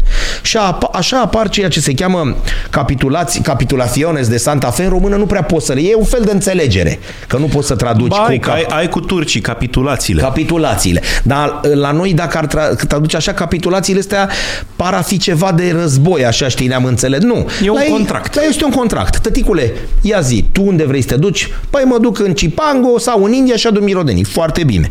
Știi sigur că descoperi. Dai seama, 1400, repet, 1400. Știi sigur că găsești ceva acolo? Da. Bun. Hai să facem un contract. Nu îl citim așa și așa. Îți dăm titlul de amiral. Oh, cu tare. În cal, pe toate pământurile pe care găsești, dar și asupra mării. Foarte șmecher asta, știi? Bă, Luciu apei îți dăm dar e bună pentru el. Uh, și rămâi și o să fii și amiral de Castilia și nu. Titlul de vice-rege și guvernator și cutare și așa mai departe. Uh, 10% din ce aduci tu de acolo. Stabilim frumos. Asta da motivație. Da? Și așa mai departe. Jurisdicție comercială cu drepturi de pline. Ei vorbeau asupra comerțului, drepturi de pline. Băi, că nu o fi tu să ne... Și așa. Uh, dreptul de a contribui cu 8% la expediție și astfel să poți să-ți aduci bunurile tale. Tu îți seama unde erau ei. Deci, băi, tu aduci 92, 92% pentru noi, dar 8% într-un colțișor pe va, cu un vas cutit de impozit, cum ar fi venit, ți aduci tu bunătăți de acolo și le duci acasă la tine. 1492, a 15 ore, repet. Bun. Pare că ambele părți sunt ok. Și eu că așa, și băiatul. Hai, hai că nu mai pierdem vremea, plecăm din Palos de la frontera undeva în august. 3 august, dacă nu mă înșel, 1492 la, la Sevilla și hai să o luăm așa. Mai facem o oprire că mai aveam niște insulițe unde mai, după care, uh, dacă se poate, avem, cred că Columb 2, zice, este harta, harta primei, uh, aceasta este sărumâna, deci plecăm Palos de la Frontera, aici jos urmărim, ajungem în Canare, unde nu sunt canari. Suntem în prima călătorie. Prima lui călătorie, 1492, plecăm cu Ninia, cu Pinta și cu Santa Maria. Nava Ameral, el avea niște băieți, a zis, voi comandați pe celelalte două, haideți să plecăm că mergem spre Indii, băieții mei, spre Cipango, spre Cuișoare, Nucșoară. Ne umplem de bani toți. Da. Ăia sunt mare parte din ei mercenari, normal, care pleacă, băi, a zis băiatul așa, dar are și niște șmecheri care știu a naviga. În general, sau în principal, ei sunt uh, comandanții celorlalte vase, cât și capitanii de... Pleacă băieții, deci urmărim săgeata de jos, măi, gruma se îngroașă, pentru că după uh, ce s-a întors și în memoriile celor care au fost pe acolo, a zis, ajunseseră să mâncăm numai biscuiți, deci vorbim când ajung aici aproape, băi, unde ajungem, unde ajungem? Că ajungem, biscuiți și ni se terminase apa, care, uh, vorbind de apă dulce, care fusese raționalizată. Deja niște băieți aveau aiurele, aveau vedenii, fata Morgana, pământ, pământ. Simte domnul Columb că e groasă și adună pe toți într-o seară și zice așa, aveți 10.000 de maravendi, din care vin în românește marafeți, de mai târziu, nu îmi dau seama ce însemna pe vremea aceea, au, ai 10.000 de uh, maravendi, cel care primește direct de la mine ca vice-guvernator, vice-rege, cel care vede pământ. Primul care strigă pământ, pământ, i-am pus 10.000 de maraveni. Și ăia mai uită puțin, dar tot n-apărea. Deci încă o săptămână reușește să o mai păcălească. Suntem în primele zile de octombrie, băieții plecați dintre august, deci au două luni de zile, tată, n-avem, nu vedem nimic. Ei mai văzuseră niște păsări semn că pe undeva alea trebuiau să aterizeze, da? nu puteau zbura așa, dar tot pământ, pământ, pământ, pământ, nimic. Atunci vine cu propunerea asta, hai, primul care vede ia 10.000 de baravendi și o să vedeți voi ce tare. În noaptea de 11 spre 12 octombrie 1492, Don Rodrigo de Triana, care era băiatul de acolo și de sus, care și despre el nu se știe unde s-a născut, dar o să vorbim trei minute și despre el, pentru că, practic, dacă lucrurile au stat așa, el este primul care a văzut așa, uh, vede lumină. Iar este uh, discutabil treaba asta, era două noaptea. Ea făceau niște focuri, nu dormeau niciodată, poate făceau focuri, se încălzeau, e octombrie, nu știm cum era acolo și așa mai departe. Cum era el ofițerul de cart din ziua de astăzi? Sau ai pur și simplu focul aprins ca să nu se stingă, se că stingă, e mai greu să-l aprinzi greu, apoi. Începe să urle tiera, tiera, tiera, sunt primele cuvinte, tiera, tiera, pământ, pământ. Acum ies tot pe aia și aruncă pălăriile în sus, gata, mai avem puțin, pentru că era undeva la 2 sau 3 mile marine de locul unde urmau să debarce. Intervine PR-ul tradițional, dă drumul Vangelis la melodie, da, cu Gerard Depardieu cu tare. Conquest of Paradise. Da, numai că ei coboară ziua ca să facă și pictura aia frumoasă. Hop, hop, hop, băi, la două noapte ce pictăm? Păi era două noapte dacă scrie în caia Normal. că undeva foame, la două ceasuri după așa. Dar unde simți artisticul? Opriți-vă puțin, băi, ăla cu crucea, catolicii, că, băi, regii catolici ne-au dat bani, ați uitat, nu coborâm așa, hă, ne așezăm frumos, nu suntem o șleachtă de dezordonați, deci PR-ul funcționa și atunci. Primul lucru coboară băiatul cu crucea în apă până la jumate, după care el se pune în genunchi, sărută crucea, sărută pământul, gata, tată, am rezolvat cazul. Acum, unde am ajuns? Bun, Indiile, ele fer convins că este că, se, că e în Indii. Clar, deci nu se discută problema. De-abia din câte am înțeles undeva pe la 1507 vin unii, el murise. Și a zis, bă, stai așa un pic, ăsta, pământul ăsta nu are legătură cu uscatul. Deci nu poate să fie, bă, Indiile. Bun, că sunt indieni, cum le-a zis el, nu știu ce. Și acum discutăm despre Uh, s-au făcut niște studii și a zis haide că trebuie să o lămurim la un moment dat să vedem unde am ajuns. Și atunci încep să zică că este în Bahamas, în Bahamas, dar unde? În Guanani. Ce iguana ani este? Păi este o insuliță și așa mai departe. Ca să nu intrăm în detalii, pentru că s-au făcut, uh, s-au făcut uh, câteva studii și s-au chinuit să stabilească exact unde au ajuns. Au spus așa, domnule, fii atent ce facem. Hai că aveam pe aici pe undeva. Au zis uh, arhipelagul insule Lucayas, astăzi cunoscute ca Bahamas în Marea Caribelor. Da, dar mă, insula concretă. Mă, este Guanani și a fost botezată de Cristobal Columb San Salvador în memoria lui Sfântul Isus Hristos. Mântuitor. Sfântul Meșa, cu tare. După aia s-a stabilit că uh, insula Watling ăsta, uh, situată tot în Bahamas, a fost propusă, deci deja am ajuns să propunem în secolul al XIX-lea ca insulă unde Columba de... Bă, nu, nu mergi micuț așa. În 1925 a zis nu mai e insula Watling, hai mă să rămână San Salvador. E discutabilă toată treaba, a ajuns în arhipelagul ăsta. 14, 12 eh, octombrie 1492, descoperirea indilor slash lumii noi slash Americi. Dar indiferent cât de mult s-a înșelat, ei tot indieni au rămas până azi. Corect. Bun. Acum eh, încep poveștile, Evanghelist dă și mai tare drumul la melodie, Gerard Depardieu se pupă cu ei și așa mai departe. Barosan a trebuit să ne și întoarcem, că ăsta e scopul, nu putem rămâne aici vedem ruta, urmărim cea de sus, deci am ajuns așa, ajungem în Bahamas și de acolo o luăm așa prin Azore. Bun, vasul se strică, vasele se strică, au făcut două luni și un picuț, 3 august. Deci observ că au mai făcut două escale. Exact, pentru că nu mai aveau vase, au zis du-te tu cu aia înainte. Atenție, PR-ul perfect. Băi, trebuie să anunțăm regii catolici de treaba asta. Unii mai rămânem pe aici, mai dăm o oglindă, ăia ne mai dau un kil de aur. Dar pe ăia cine anunță? El de acum era almirante. Da? A zis să duce un băiat înainte, 1492, noi nici azi nu. Să duce unul înainte, după aia vin eu. Păi nu mă duc, bă, a descoperit Columb, 15 februarie deja ajung băieții ea pentru că au trec, a trecut iarna, vine viceregele, tată, care a ajuns în India. Adică hai să aruncăm buzduganul și după aia vine și băiatul. Nu așa vine, la dă jos, coboară în mijlocul apei. Am găsit. La, oprește în Azore. Să face frumos, să primenește, să surimenește și haide să mergem, să mergem acolo. Da? Parcă uh, din cauza naufragiului unui vas Da, au rămas acolo se mulți. creează prima așezare Exact, de pe... și rămân acolo. Ei tot timpul vor avea probleme. Acum, noi suntem ironici. 1400, nici nu suntem la 1500. E normal să fie probleme dacă ei navighează două luni și jumătate. Da? Dumnezeule, Ce vrea să ajung Ti- acolo, Ti- întorc și o iau iar? Titanicul e la 400 de ani încolo. Bine, Și tot- pentru că în mare parte sistemul de orientare nu se schimbase. Era un marinar undeva sus acolo care să, să mor dacă văd ceva. Nu văd nimic. Iar e ironie că au apărut o felul de bancuri și bășcălii, au zis, bă, două luni jumate au căutat pe zi și au descoperit-o noaptea.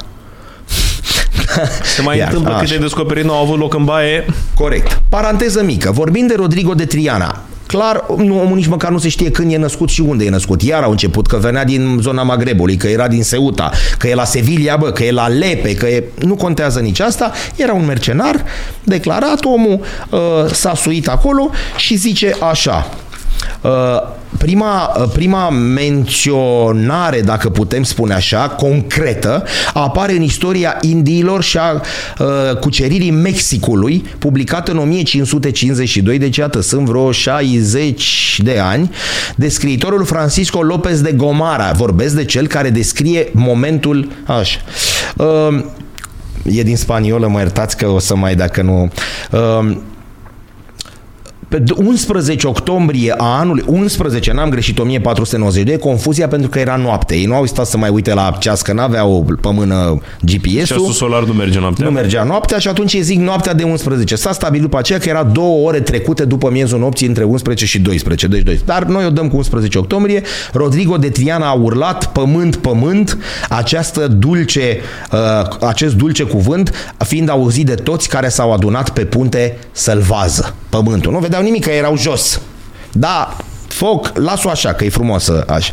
Uh, s-au pus în genunchi Isi- Isiado de Rodilia, așezându-se în genunchi și plângând de plăcere și, bineînțeles, au băgat un Tedeum Laudaumus. Corect? Uh, au fluierat pentru că adormeau bănesc la două noaptea și ca ceilalți lupi de mare să vină și să mulțumească lui Dumnezeu pentru lucrul acesta. Unii au început, intervine PR-ul, unii au început să-i sărute mâna lui Columb, trebuie să mă gândesc și de șeful ceva, da, 1500 așa, alții au început să țipe, să se urce și unii dintre ei voiau să se arunce în apă pentru a ajunge cât mai repede. Băi, frumos. Pământul pe care ei l-au descoperit prima dată a fost Guanai, una dintre insulele Lucayas, care ar veni cam între Florida și Cuba. Deci băieții deja la 1552 știau așa, în pământul unde n-ajunsese până atunci nimeni, în Indii și în lumea nouă pe care Columb, băgăm încă PR, le desco- loc, teritorii pe care Columb le descoperisele pentru regii catolici. Adică frumos tot. Bine, tată, hai lasă discuțiile astea, unde-s banii? Că hai să-mi dai 10.000 de maravendi. Am ajuns, e foarte mișto, luăm de la ăștia aur, când ne întoarce să dai banii. Columb, ce bani? Mai stai puțin, că nu-i telenovela aici. Eu ți-am urcat, am strigat tiera, tiera, tu ai, hai, hai să-mi dai 10.000 de maravendi. N-am să-ți dau nimic, să spun de ce, nu te grăbi. Eu când m-am culcat, nu e bășcălia asta, zice Columb, pe la ora 10-11 am văzut lumini. Păi cum ai văzut, zice, de pe vas, că n-ai urcat sus? Am văzut lumini, dar n-am vrut să vă spun pentru că nu eram foarte sigur. Și așteptam să se facă zi. Era clar, bă, că lumini, că mergeam încolo, clar la un... Mă, n-aveai cum să le vezi la 11, că hai să facem un calcul. Dacă noi la două mai aveam 2-3 mile marine până să ajungem acolo, cu 3 ore în urmă eram departe rău, n-aveai bine. Tot, am simțit că lumini, văzuse și păsărelele alea cu câteva zile înainte, ajungeam. Eu am descoperit primul, n-am ce bani să-ți dau. Băi, băiatule, dă-ne bani. Și Băiatul se stinge undeva în 1504, Rodrigo de Triana, nu se știe iarăși unde, zice că de nervi și de supărare se fuie a Berberia, probabil în A zona fugit în Maghreb. Magrebului, da, unde a murit sărac la 1504 când moare și nentul uh, Ștefan cel Mare. Ăsta e mai supraviețuiește 3 ani. Bun. Deci și acum Columb are să-i dea banii, dacă exact cum spui tu legenda așa, și acum Columb are să-i dea 10.000 de marafeți lui Rodrigo de Triana pe care nu i-a dat. Probabil că s-au reglat pe lumea cealaltă între Ei, timp. bă, am fost sus acolo Băi, când am și ajunge ți-am amândoi descoperit să aia. spui tu primul când vezi norișorul. Bun. Uh, Bineînțeles, ajunge în aprilie 1493, Don Cristobal Colon e primit de regii catolici la mănăstire, frumos, băi, cu tare și a zis, hai să dăm drumul puțin la industrie. Hai să dăm drumul puțin la industrie pentru că E treaba acolo. A do- al doilea descălecat, pentru că au fost patru uh, excursii de acest gen, noi tot glumim, nu sunt excursii, sunt patru expediții, uh, pleacă cu 17 nave. Trei se vede că a prins bine. Trei la început, că poate ne-am pierdut pe parcurs, a, da, în anul următor când pleacă direct chitit de la Cadiz și să ajunge la Puerto Rico în 19 noiembrie, de acum le făcea clar. O să găsiți pe Wikipedia, am zis să nu mai încărcăm memoria, pleca, ajungea acolo unde mai alimenta cu apă cu tare, se ducea, stătea trei luni, se întorcea. Unii rămâneau acolo, că încep și discuțiile, că tu îți bat joc de uh, băștinași, au apărut problemele astea din nou acum 2-3 ani, când toate statuile lui Columb din Statele Unite au fost date jos, spânzurate, efectiv spânzurate cu funia și trase jos, pentru că tu ai fost deținător de sclavi, etc. Da, minunate execuțiile astea retro. Da, Eu comentez, mi se pare o da? idioțenie. 17 nave erau deja cu 3 caravele, două nave mari și 12 mai mititele și așa mai departe. Uh, atenție, omul stăpânind toate tehnicile mării și știind foarte asta, știa cum să-i manevreze pe oameni. De fiecare dată uh, el găsea cât, fie o eclipsă, fie câte un fenomen meteo și el știa, era prevăzut și spunea uh, în cea de-a doua în cea de-a doua uh, expediție a fost o eclipsă lun, de lună, lunară, de 14-15 septembrie 1492 și ea pentru că Câriau le-a spus, o să vedeți că, Doamne, Doamne, să răzbună pe noi. El știa, normal. Ei au căzut toți în genunchi, iar sărutări de mână, iartă-ne, domn Cristofor, că nu... Dios n-am, mio. E, Dios mio, Ave Maria și așa mai departe. Omul era șmecher. Deci de aia eu tot repet că în afară de faptul că el a primit sponsorizări, s-a dus și a greșit și așa nu știu ce, avea și o tehnică de a stăpâni oameni și nu-ți dau niciun ban ție că eu am văzut primul, liniște că vine, Doamne, Doamne, să supără, o să fie furtuni, o să fie nu știu ce. El stăpânea toate lucrurile Deci nu acestea. vorbim neapărat de un introvert, de un savant, cât de un om care știe foarte bine să Școala conducă. vieții cu ni, la coadă. Școala vieții de azi. Din moment ce tu ai fost prins ca pirat, găureai navele comerciale, da? Și așa ai învățat o limba portugheză, ai fost bun. Ai fost bun. Al treilea, al treia expediție, 1498-1500, deci iată, la trecerea dintre ani, el pe 25 no- noiembrie 1500 se întorcea. Uh, Aici sunt descrierile, de fiecare dată face câte ceva. Construiește o colonie, mai f- repară o bărcuță și așa mai departe. Ajunge pentru prima dată în el actual Venezuela. Atenție, Venezuela e un picuț mult mai jos. La a treilea... așa- Străbați tot golful Mexicului ca să Da. ajungi acolo. Uh, uh, școală imensă copilul avea. 19 august s-a întors în Spaniola pentru a sta de vorbă cu spaniolii rămași aici de acum 4-5 ani. Ce mai faceți, bă, băieții mei? Nu v-am mai văzut o expediție? Nu era doar așa, cum zic eu, dăm oglinzi și voi ne dați kilul de aur. Mai cărăm, mai ne întoarcem și mai luăm de la voi. Plus că nu prea sărea kilul la daur momentan. Da. Sărea și așa mai departe. Ultima expediție, 3 aprilie 1502, 7 noiembrie 1504, pentru că deja începuse să aibă probleme.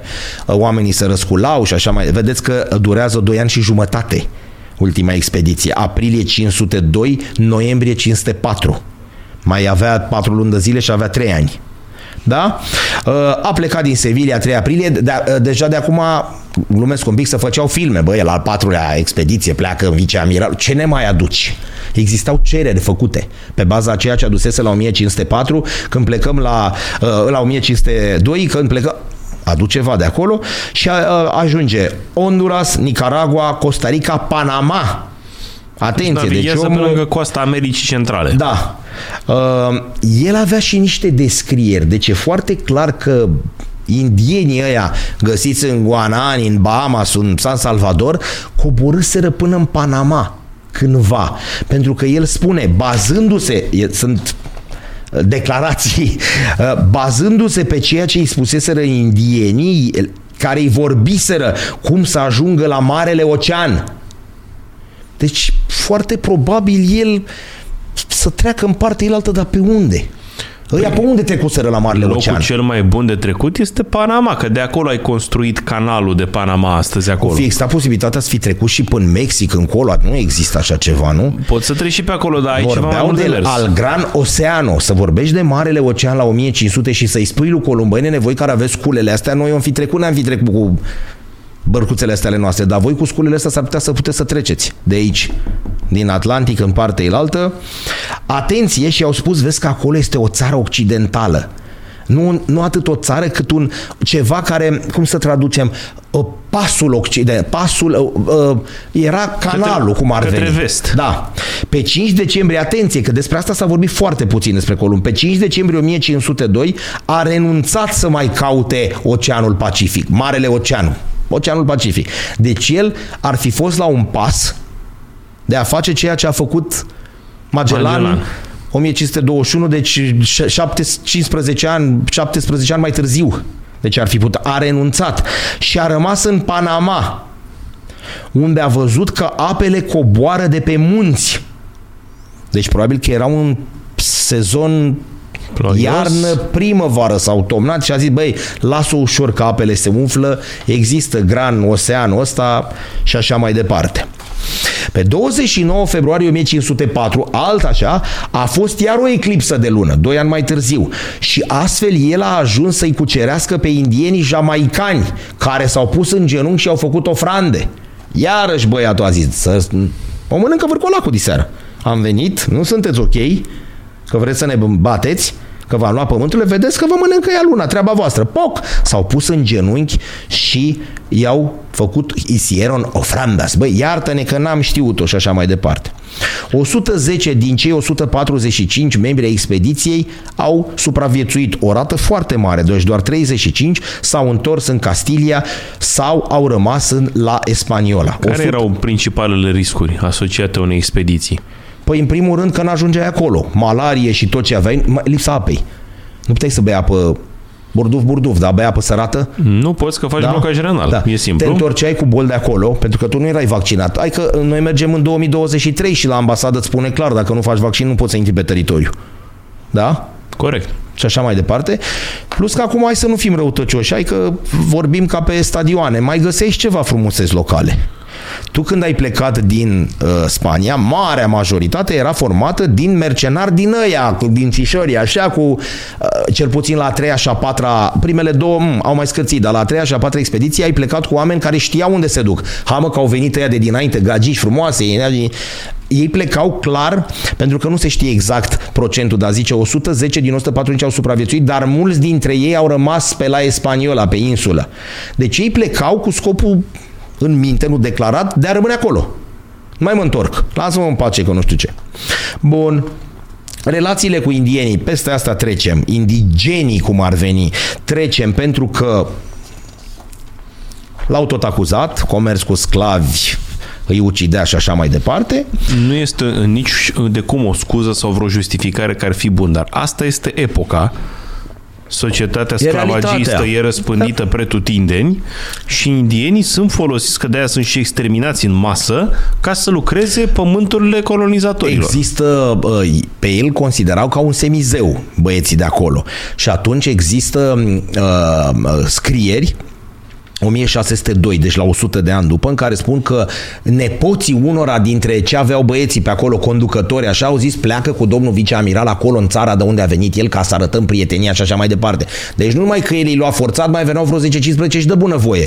Pentru că ei erau Oamenii mai văzuseră așa ceva, dar la curtea regelui Spanii, care până la altă avuseseră bătăi cu mauri și cu astea și n-a avuseseră timp ei de, să facă astfel de expediții și să aducă de acolo sclavi, în momentul în care la 1493 da? apar la curtea ălora de să bătuseră până cu 5 luni înainte uh, indieni, care erau cu cum or fi fost, cu pene, cu ce or fi fost, că n-arătau ca precum Cristofor Columb, oamenii s-au mirat și a zis, băi, uite, ia mai adu de acolo, că ia uite ce bine e. Pentru că astfel se păstrau relațiile cu cei de acolo. Stai, nu trebuie să le facem rău, că sunt nepoții lor de acolo. Pe noi când ne întoarcem peste un an, doi, bine, ea nu știau dacă au murit și așa mai departe. Uh, se îmbolnăvește de gută care se spune că e boala regilor și a celor de consumă foarte multă carne. De fapt, asta e consum exagerat de proteină animală. Damian, să nu uităm că el 12 ani a fost numai pe mare, cel puțin ultimii 12 ani, 1492-1504, e numai pe mare. Vin, eu dusă și-o venit, o dusă și-o venită, mai avea timp doar să mai pupe inelul lui Ferdinand așa, Isabele. Trăiți majestatea voastră, mă întorc. Mă întorc, nu mai am timp, dar mă întorc. Știi? Și pleca. Bun. Și-a făcut testamentul. Bine, cea mai răspândită boală nu era guta, era scorbutul. Scorbutul. Scorbutul, o boală minunată. În primă fază încep să scadă dinții, apoi încep să sângereze gingiile sau să sângerezi prin piele. Dar e o boală tradițională a marinarilor, nu? Adică da, căpătată pe vase. de lipsa de varietate în alimentație, a rezolvat-o tot un explorator, dar mult mai târziu, capitanul Cook, care i-a obligat pe marinarii de pe vasul lui să, con- să consume ceea ce lua el, evident, la bord, varză murată, un, o plantă dintre asta tare, nu erbacee, bă, îmi scapă numele acum, ceva mititel care poate să crească și în cala vasului dacă ești un pic atent și un extract de portocală. Este deficit de vitamina C. Ce, corect. Și s-a demonstrat că în călătoriile lui Cook nimeni n-a făcut scorbut. E 1506, o- cu o zi înainte de moartea lui la Valladolid, Cristobal Colon a redactat testamentul, uh, regii catolici l-au semnat și așa mai departe. Testamentul, prin testament, lăsa uh, o cantitate foarte mică, zic ei, un milion de maravendi. Deci un milion de atât avea. uh, Nu pe s-a care- îndurat să-i lase băiatului la 10. da, bă, dar lui a rămas. Uh, Dat de regii uh, catolici la 1492, de nici măcar așa. Uh, Bartolome de las Casas, cel care a fost unul dintre cei care i-au scris memoriile, i-a redactat memoriile, spune Columb a murit sărman. Don Cristobal Colon a murit sărman.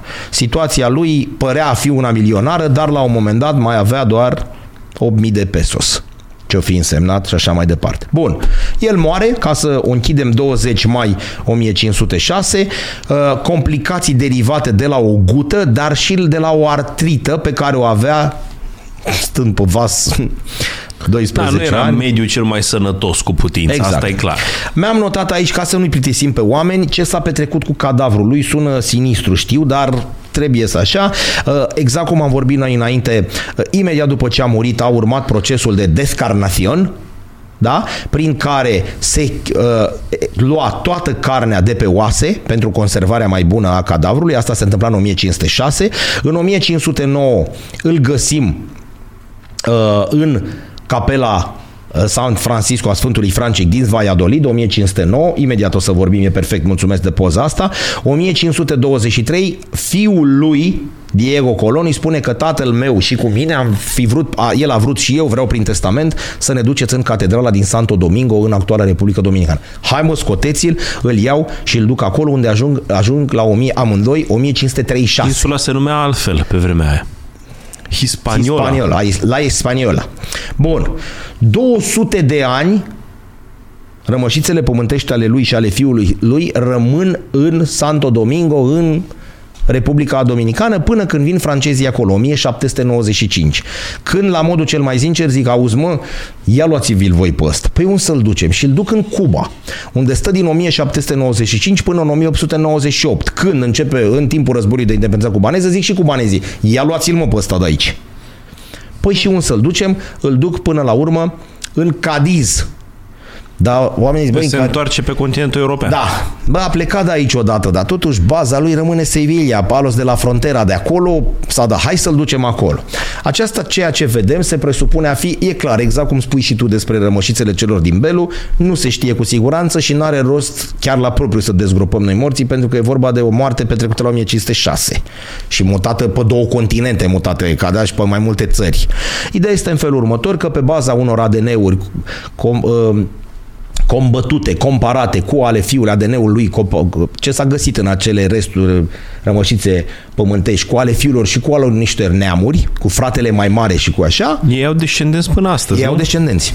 S-a stabilit că uh, ceea ce se găsește astăzi în catedrala din Sevilla, purtat pe umeri acest sicriu de către patru uh, băieți, reprezintă rămășițele, hai să nu umblăm la legende, ră- reprezintă rămășițele pământești ale lui Cristofor Columb. Ceea ce avem de reținut este că atunci când mergem la Sevilla, în afară de stadionul unde Steaua a câștigat Liga Campionilor, în afară de Hiralda, monumentul lor tradițional sau de Parcul Maria Luisa, putem merge aici, cum ziceam, a 10 oară, să nu încercăm să schimbăm legenda și să admitem că aici, că ne găsim, în mergem în catedrală, în fața rămășiților pământești al lui Cristofor Columb. Ce s-a întâmplat după aia, predăm legătura. Ideea e că sunt multe locuri din lume, Col- Columbia vine de acolo, uh, mai sunt prin Statele Unite niște orășele și mai putem vorbi și cu asta am încheiat de faimosul ou al lui Columb, când el s-a întors și ei au zis, n-aibă cum n-ai avut cum să cute așa ce a fost. Aia a luat ou și a zis, voi puteți să-l faceți, se știe, să stea drept. Ia, cum? A, n-a putut nimeni, el l-a luat și la spart și a zis, uite mă că stă fără niciun fel de problemă. Aici iarăși, dacă e legendă, dacă nu e el și așa mai departe. Ceea ce avem de reținut este că vreme de, deci 12 octombrie 1400, din acel moment, sau puțin mai târziu, uh, uh, tot ceea ce înseamnă lumea hispanică adoptă data de 12 octombrie, adoptată mult mai încoace, 12 octombrie, drept ziua hispanității și devine sărbătoare națională în Spania, unde se mănâncă hamon și se bea sângrie. Dar este totodată și Columbus Day în da. Statele Unite. Până când au început să-l lege cu o funie și să-l tragă și să-l dea jos și să joace în jurul unei statui a lui Columb demolată în Filadelfia. De Eu unde aș vrea să facem o precizare. Eu vreau să comentez un pic pe tema asta. Pentru că, oameni buni, istoria este istorie, nu le faceți niciun bine celor care au suferit ororile sclavagismului de atunci și nu așa serviți o lecție arătând intoleranță la intoleranță. Corect. E foarte bine să se învețe lecțiile negative de atunci și să nu se mai întoarcă vreodată istoria cu vreun moment în care o ființă umană să fie aservită altei ființe umane. Mulți care lucrează în, în corporație astăzi cred că m-ar contrazice, dar asta este, exact cum am zis eu expertiză. Altă Dar discuție. ai greșit.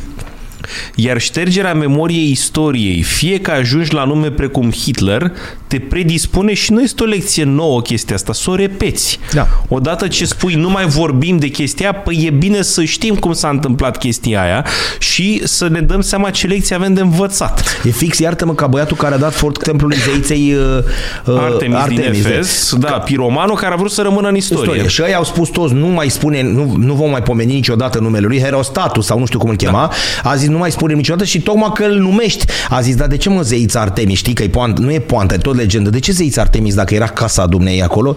De ce n-a avut timp să vină să-i facă ălea să apere? Și a zis, era ocupată cu nașterea lui Alexandru cel Mare când seara aia s-a născut. Da, uite, vezi, Era se poate lega. lui Alexandru cel... Exact așa și aici. Faptul că nu mai pronunți sau că nu mai așa, nu înseamnă că îl ștergi, din contră, îl readuci tot timpul în plus, noi avem o manieră foarte personală de a percepe istoria și este o treabă cât se poate de normală pentru că de-aia ai icoane în biserică, de-aia spui emoticoane pe ecranul telefonului, de-aia ai foldere pe ecranul calculatorului. Că dacă ai putea să abstractizezi tot, n-ai avea nevoie de chestiile Corect. astea. Tot la fel legăm evenimente, concepte istorice de o anumită figură. Tocmai de aia atribuim și fel de fel de legende care sunt complet nedemonstrabile. N-ai de unde să știi cu ou, n-ai de unde să știi da, cu exact. Du-te bă cu ou tău că... Dar fabricăm o poveste care de fapt să întrupeze o idee, la fel și cu rămășițele sincer, mai puțin contează ale cui sunt oasele.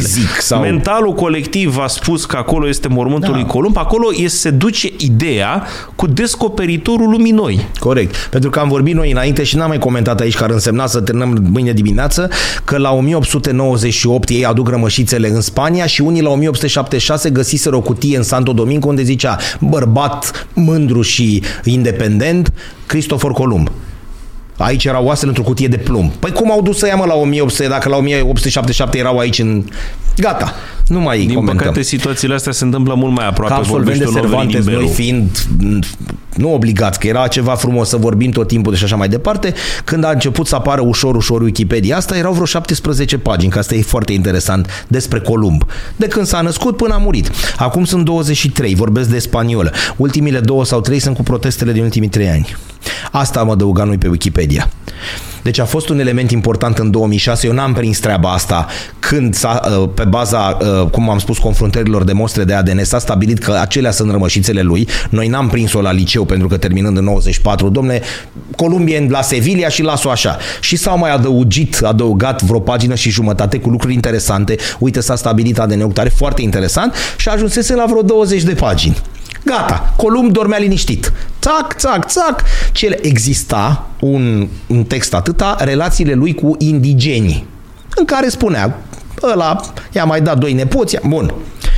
După care, ultimile două pagini adăugate, sunt cu conflictele interrasiale, comerțul cu sclavi și problemele apărute după 2021 cu statuile lui Cristofor Columb de pe tot teritoriul Măi, oameni buni, a mai fost epoca asta în Eu istorie. Unii ce... dintre cei mai în vârstă au și prins-o când s-au demolat niște statui că trebuia uitat da. în trecut. Da. V-a plăcut atât de mult nu. de vreți să ne întoarcem? Dar să dansezi în jurul unei statui Cristofor Columb spânzurat de o macara și lăsat așa jos cu o funie de gât, Adică nu vă supărați pe mine, dar cred că aveți niște nefericiri în viață, mă refer da. la cei care dansează. Cei care, da, 2020. Că dacă îți, con, îți, îți uh, concentrezi energia asupra unui om mort de 500 de ani și care... Asta e, nu mai are cum să te mai încurce nicio culoare. Și care, cinstit vorbind, nu întruchipează sclavagismul. Găsești figuri mult mai apropiate care teoretizează Ai niște băieți prin Belgia nu mai pomenim, da? Gata. E, Hai nu, să ne nu, calmăm. Adică nu mai pomenim Da. în sensul că pe Da, Columb nu l-ați, există. l-ați găsit Da. și indiferent de istoria, da, e istorie, să fie ținută minte.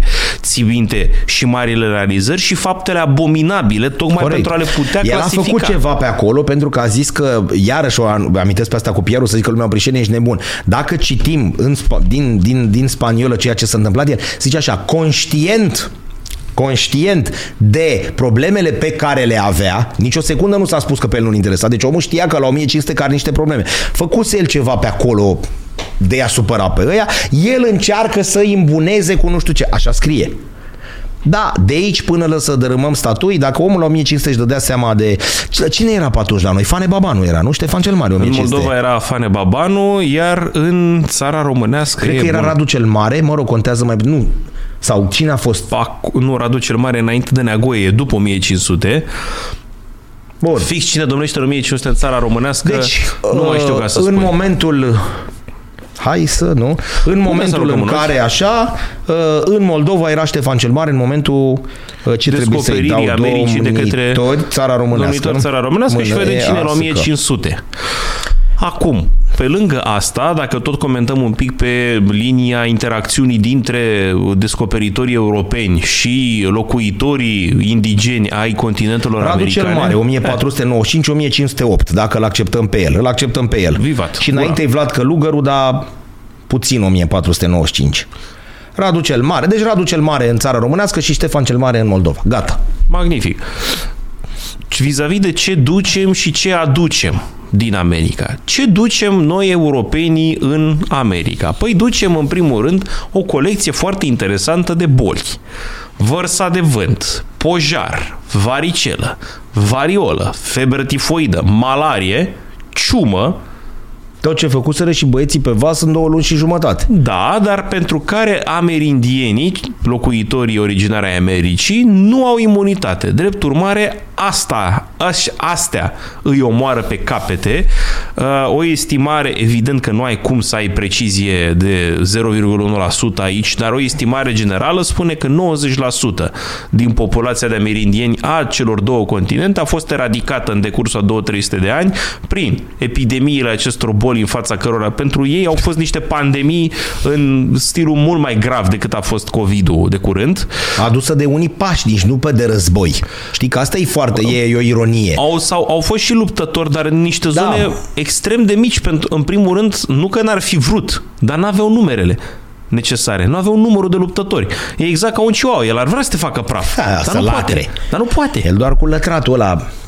Mă Poate. rog, sau poate să te și muște, dar Da. da. nu te omoară. E, cam așa e și cu efectul raportat la un, două continente până la urmă. Adică sunt zone în Patagonia care, bun, ele nominal erau sub Imperiul Spaniol de la 1600, dar ele au fost colonizate propriu-zis în secolul XIX, că n-au ajuns nimeni până atunci acolo. Pe nimeni hartă- dintre europeni, mă refer. Dar mai interesant este ce am luat Da. din Americi, cum ar fi arătat, dumne, de ce, de exemplu, îi suntem datori într-un fel sau altul lui Columb sau, mă rog, descoperitorilor, cine ar fi lipsit nouă, cel mai simplu, din dietă, dacă nu descopeream America? Corect, hai să vedem. Pătlăgica roșie, Bun asta. porumbul. Bun asta. Atât de interesant este sosirea porumbului în țara românească, la noi ajunge 200 de ani mai târziu, aproape. Sub Șerban Cantacuzino se introduce cultura lui. Deci la 1680 Mămăliga dacică, stimabililor, dacă există, e din mei. Că porumb, ioc pe vremea aia. Porumb cultivau toltecii. Așa, suntem atât de încântați că îl punem pe decorația bisericească. Sunt capiteluri de biserică Da, cu cu- ștuleți de porumb. Da. Ești prost, iete, porumb. Așa, fasole, ușor, Bun, bun, ușor bun, bun, neelegantă, bun, bun. dar sățioasă. Cartofi, varianta tradițională, să spunem, și cartoful dulce, care prinde mai târziu prin zonele noastre, dovleac, Bun. chili Bun. și foarte important pentru gurmanzi, cacao Uh! și vanilie. Deci noi beam cafea, dar n-aveam cacao. Cafeaua vine din Etiopia, a exista, deși tehnic când descoperim America mai puțin. Abia în timpul Suleiman Magnific, cu care e, mai, e în perioada aia la tur, se introduce la ei. Dar știu că un băiat fo- un fel de că primul român zice, să iarăși legendă că primul român care a băut cafea a fost un Stolnicu- așa lui Bogdan Stachioru, al treilea, lui Ștefan cel Mare. sau, Era un Petru, fel de sau Petru Rareș. un fel de ministru de externe și că el a băut o opărită și ei au râs de au murit, că el, el a crezut că Da. s-a opărit tot, că el când a sorbit a băut ca pe vin. El era obișnuit asta să exact. toasteze. Și bă, ușor că Și l-a când i ars s-a tot. dat băutura în sănătatea măritului Ma. Zoltan, Ma. dar ceea ce a apreciat Ma. Suleiman, că cel mai probabil de ele vorba, a fost bărbăția omului ca... Dai seama, lui a Dar mă ars mișc. tot. Nu-i de gâmă. Că mică, mare, cât o fi fost, băiatul când a dat pe Dacă gât. cineva vreodată a aflat exact ca în bancul cu ardelenii, că mă gândesc la, știi cu ardelenii, nu? Nu. Să- Trei ardeleni în gară, întârzia trenul și cer fiecare o cafea. Uh, Primul nu se uită că e fierbinte, ia o gură și îl bufnește plânsul. Ionie, ce Apoi mă gândesc la biata mama, cum o sta ea singură pe acasă și nu cu tare și așa. Ah, da. Al doilea la fel tot biata mama, al treilea ia și el o gură și aia fierbinte și ăsta se opărește și ăsta îl bufnește plânsul. Nu, ce Apoi mă gândesc la bietul tata ce ar face lui mumă dacă n-a spus că mie că e fierbinte cafeaua. Da. E ca în monomeții sau în care când ăia mănâncă opărit, nu spune niciunul și când Nilă săracul vine și spune așa, ce nu i-a spus și lui că e opărit asta. e morometă, dar nu puteai, mă, Asta, să da, încălzești fasolea asta? Ei fiind opă, opărindu-se toți. Știi? Da. da, bune e astea. Cafea aveam, Bun. ajunge mai târziu la Cacao, noi, frate. dar o cacao cu lapte, pe perioadă de iarnă, așa și când ești ușor bolnăvior, ușor răcituți iarna. Asta e că eu mi-am pierdut un pic, deci băieții la duc la 1500 și la noi ajunge la 1688. Ei se întinde greu și întotdeauna ai chestia asta uh, ref, refracta, Bine, refractar. da, și îți trebuie cultura în sine, nu că avem unul cu doi ștuleți. Până și astăzi, când vezi un fruct mai exotic în supermarket, ai instinctive. Da. ce Nu mă, te bă cu minunea asta? dragonul Unde tu, ăsta. tu nu vezi că nici nu știu să desfac? Deci foarte multe Era un Uh. între comentariu pe Facebook de curând vis-a-vis de pomelo, că decât să desfaci un pomelo, mai bine Da, să bagi un sau băț în o fund. rodie. Uh, mă rog. Da. Dar uite, foarte multe din ceea ce ai spus și toate comestibile, adică n-a venit Așa, băiatul cu interesantă prostii. este perspectiva culturală. Ce înseamnă cacaua în limbajul maiaș? Nu știu. Băutura războinicilor, cum știm că numai războinici sunt Deci aia ei beau cafea, cacao, dimineața s-apucau cu, de treabă? Cu păturica pe ei. A, păi s-a demitizat totul. Da, este o băutură, Aia, uh, uh, este o băutură care te energizează. Dacă bei 3 kg. Uh, în forma ei Da, pură, da. într-adevăr, se pare că dă foarte multă energie. Aia cu aurul merge, că dădea oglin și luau aur? Sau Cel dădeau mai oglin și probabil, luau... da, erau atât de fascinați nativii de ceea ce ei nu aveau, încât Erau dispuși să... Așa. Bine, probabil că nu aveau nicio cultură, că dacă nu făcuseră negoții comerț, unde trebuie să vedem acum smaraldele care sunt marile diferențe Calul. culturale, ce n-aveau Nu? ei. Ei nu știau de Sunt cal? mai multe, dar stai că omitem o chestie, Moșer, și Te să rog. o menționăm și pe asta, că asta a fost uh, uh, optul magic produsele care ne-au folosit maxim venite din America. Sunt mai multe, dar astea sunt cele mai cunoscute. Dar mai vine ceva. Păi ce fumătorii sunt de Nimic? oricând? Nimic până atunci? Tutunul vine din Americi. Tutunul era cultivat în Adică America. noi la 1400 așa nu trăgeam nimic? Nu exista fumat. Nu, nu, nu, întreb. Fumatul sosește odată cu explorările din America. În zona americană era folosit cu proprietăți dificil de spus medicale, dar este prizat altfel. Există pipa la indienii uh, din nordul Americii, existau fel de fel de decocturi de tutun, pentru că într-adevăr are nicotina, liniștește, că de-aia cauți sta- starea de narcoză. E un soi Dar de băieții anestezic. ăștia, iartă-mă, că facem o paranteză dreaptă, nu mai e rotundă. Ei cum ajunseseră acolo? Că ăia bun, pe continent așa, dar ăia de pe continent până în Guanani, nu e chiar, stai mă, Oprișene era odita mai insulei, Australia. Monșer, cele mai îndelungate călătorii pe mare ale populațiilor primitive sunt ale polinezienilor, care ajung prin Corect. Hawaii de străbat tot Pacificul. Și ăia umblau tot așa, Da, fără, fără punct terminus. știind că urmează ceva la un moment dat, că Ce? dacă e boltă cerească și e mare, marea aia trebuie să se termine undeva. Păi și dacă nu nimerea insula aia, treceai pe lângă ea, E nu se foarte termina greu de niciodată. făcut evidența celor morți pe mare în așteptarea descoperirii unei Adică așezări. în momentul în care el atingea Florida de astăzi, Miami, nu știu, habar n-am, Mexicul sau ceva, bă, era continent, era pământ legat, da. Dar el s-a parcat într-o insuliță. E, uh, Care nici foarte, azi e nu se foarte știe. dificilă perspectiva în sensul că tu știai, de exemplu, așa că există o Indie, dar habar n-aveai cum arată și era Băi, și în ideea, principiu trebuia să fie mare. păi, ma, da, mare o vezi pe hartă. Nu, India zic să fie mare, pentru Păi aia că zic, pe hartă o da, vezi mare. era un pământ cea mai... Dar tu ajungi pe malul unei insule, tu vezi că e mal încolo, mal încolo, dar nu vezi până unde se duce. Și tu doar te învârți prin Păi și când te zonă. apucai de ea la a patra expediție și vedeai că se termină undeva, că în Există part... teorii care spun că lui Columbia ar fi picat cât de cât fisa la un moment dat, că bă, cred că nu e India. că el de, decedează la 1506 și abia la 1507 unii vin și zic, bă, nu e bă, tată, Vine, n-are vine domnul legătură. căruia o hartă germană de mai târziu îi pune numele peste continentul descoperit, domnul Americo, Americo Vespucci. Vespucci. Care este inspirat culmea de Columb să meargă acolo. Domnul ăsta făcând la rândul său mai multe explorări pe zona de America de Sud, la un moment dat se spune că vede Amazonul sau unul din Orinoco probabil, nu mai țin minte exact care fluviu, și realizează următorul fapt, că e asta crezându-se că sunt o serie de insule, ce volumul ăsta de apă n-are cum să fie emis decât de o masă continentală. N-ai cum să ai un asemenea bune? fluviu Din... o insulă. Deci trebuie să fie ceva Înseamnă că e continent grande. și cu, mergând la un moment dat și prin analogii, băi, ce știm noi despre indieni? Cât de departe le știm? Bă, ăștia corespund? Nu. Din moment ce auzise, din moment ce Columb auzise că de la Venezuela mai jos mai e ceva și că unii vorbeau de foarte tare, că unii Adică vorbeau oamenii despre nu marele, realizau? marele ocean. Că ei nici măcar nu erau la jumătatea drumului, că Pacificul e mai întins decât Atlanticul. Da, adică, da, da. Bun, la Columb intuiția genială, dar subestimează mult circumferința Pământului, crezând că a ajuns deja în Indie. Dar e deschizător de drum.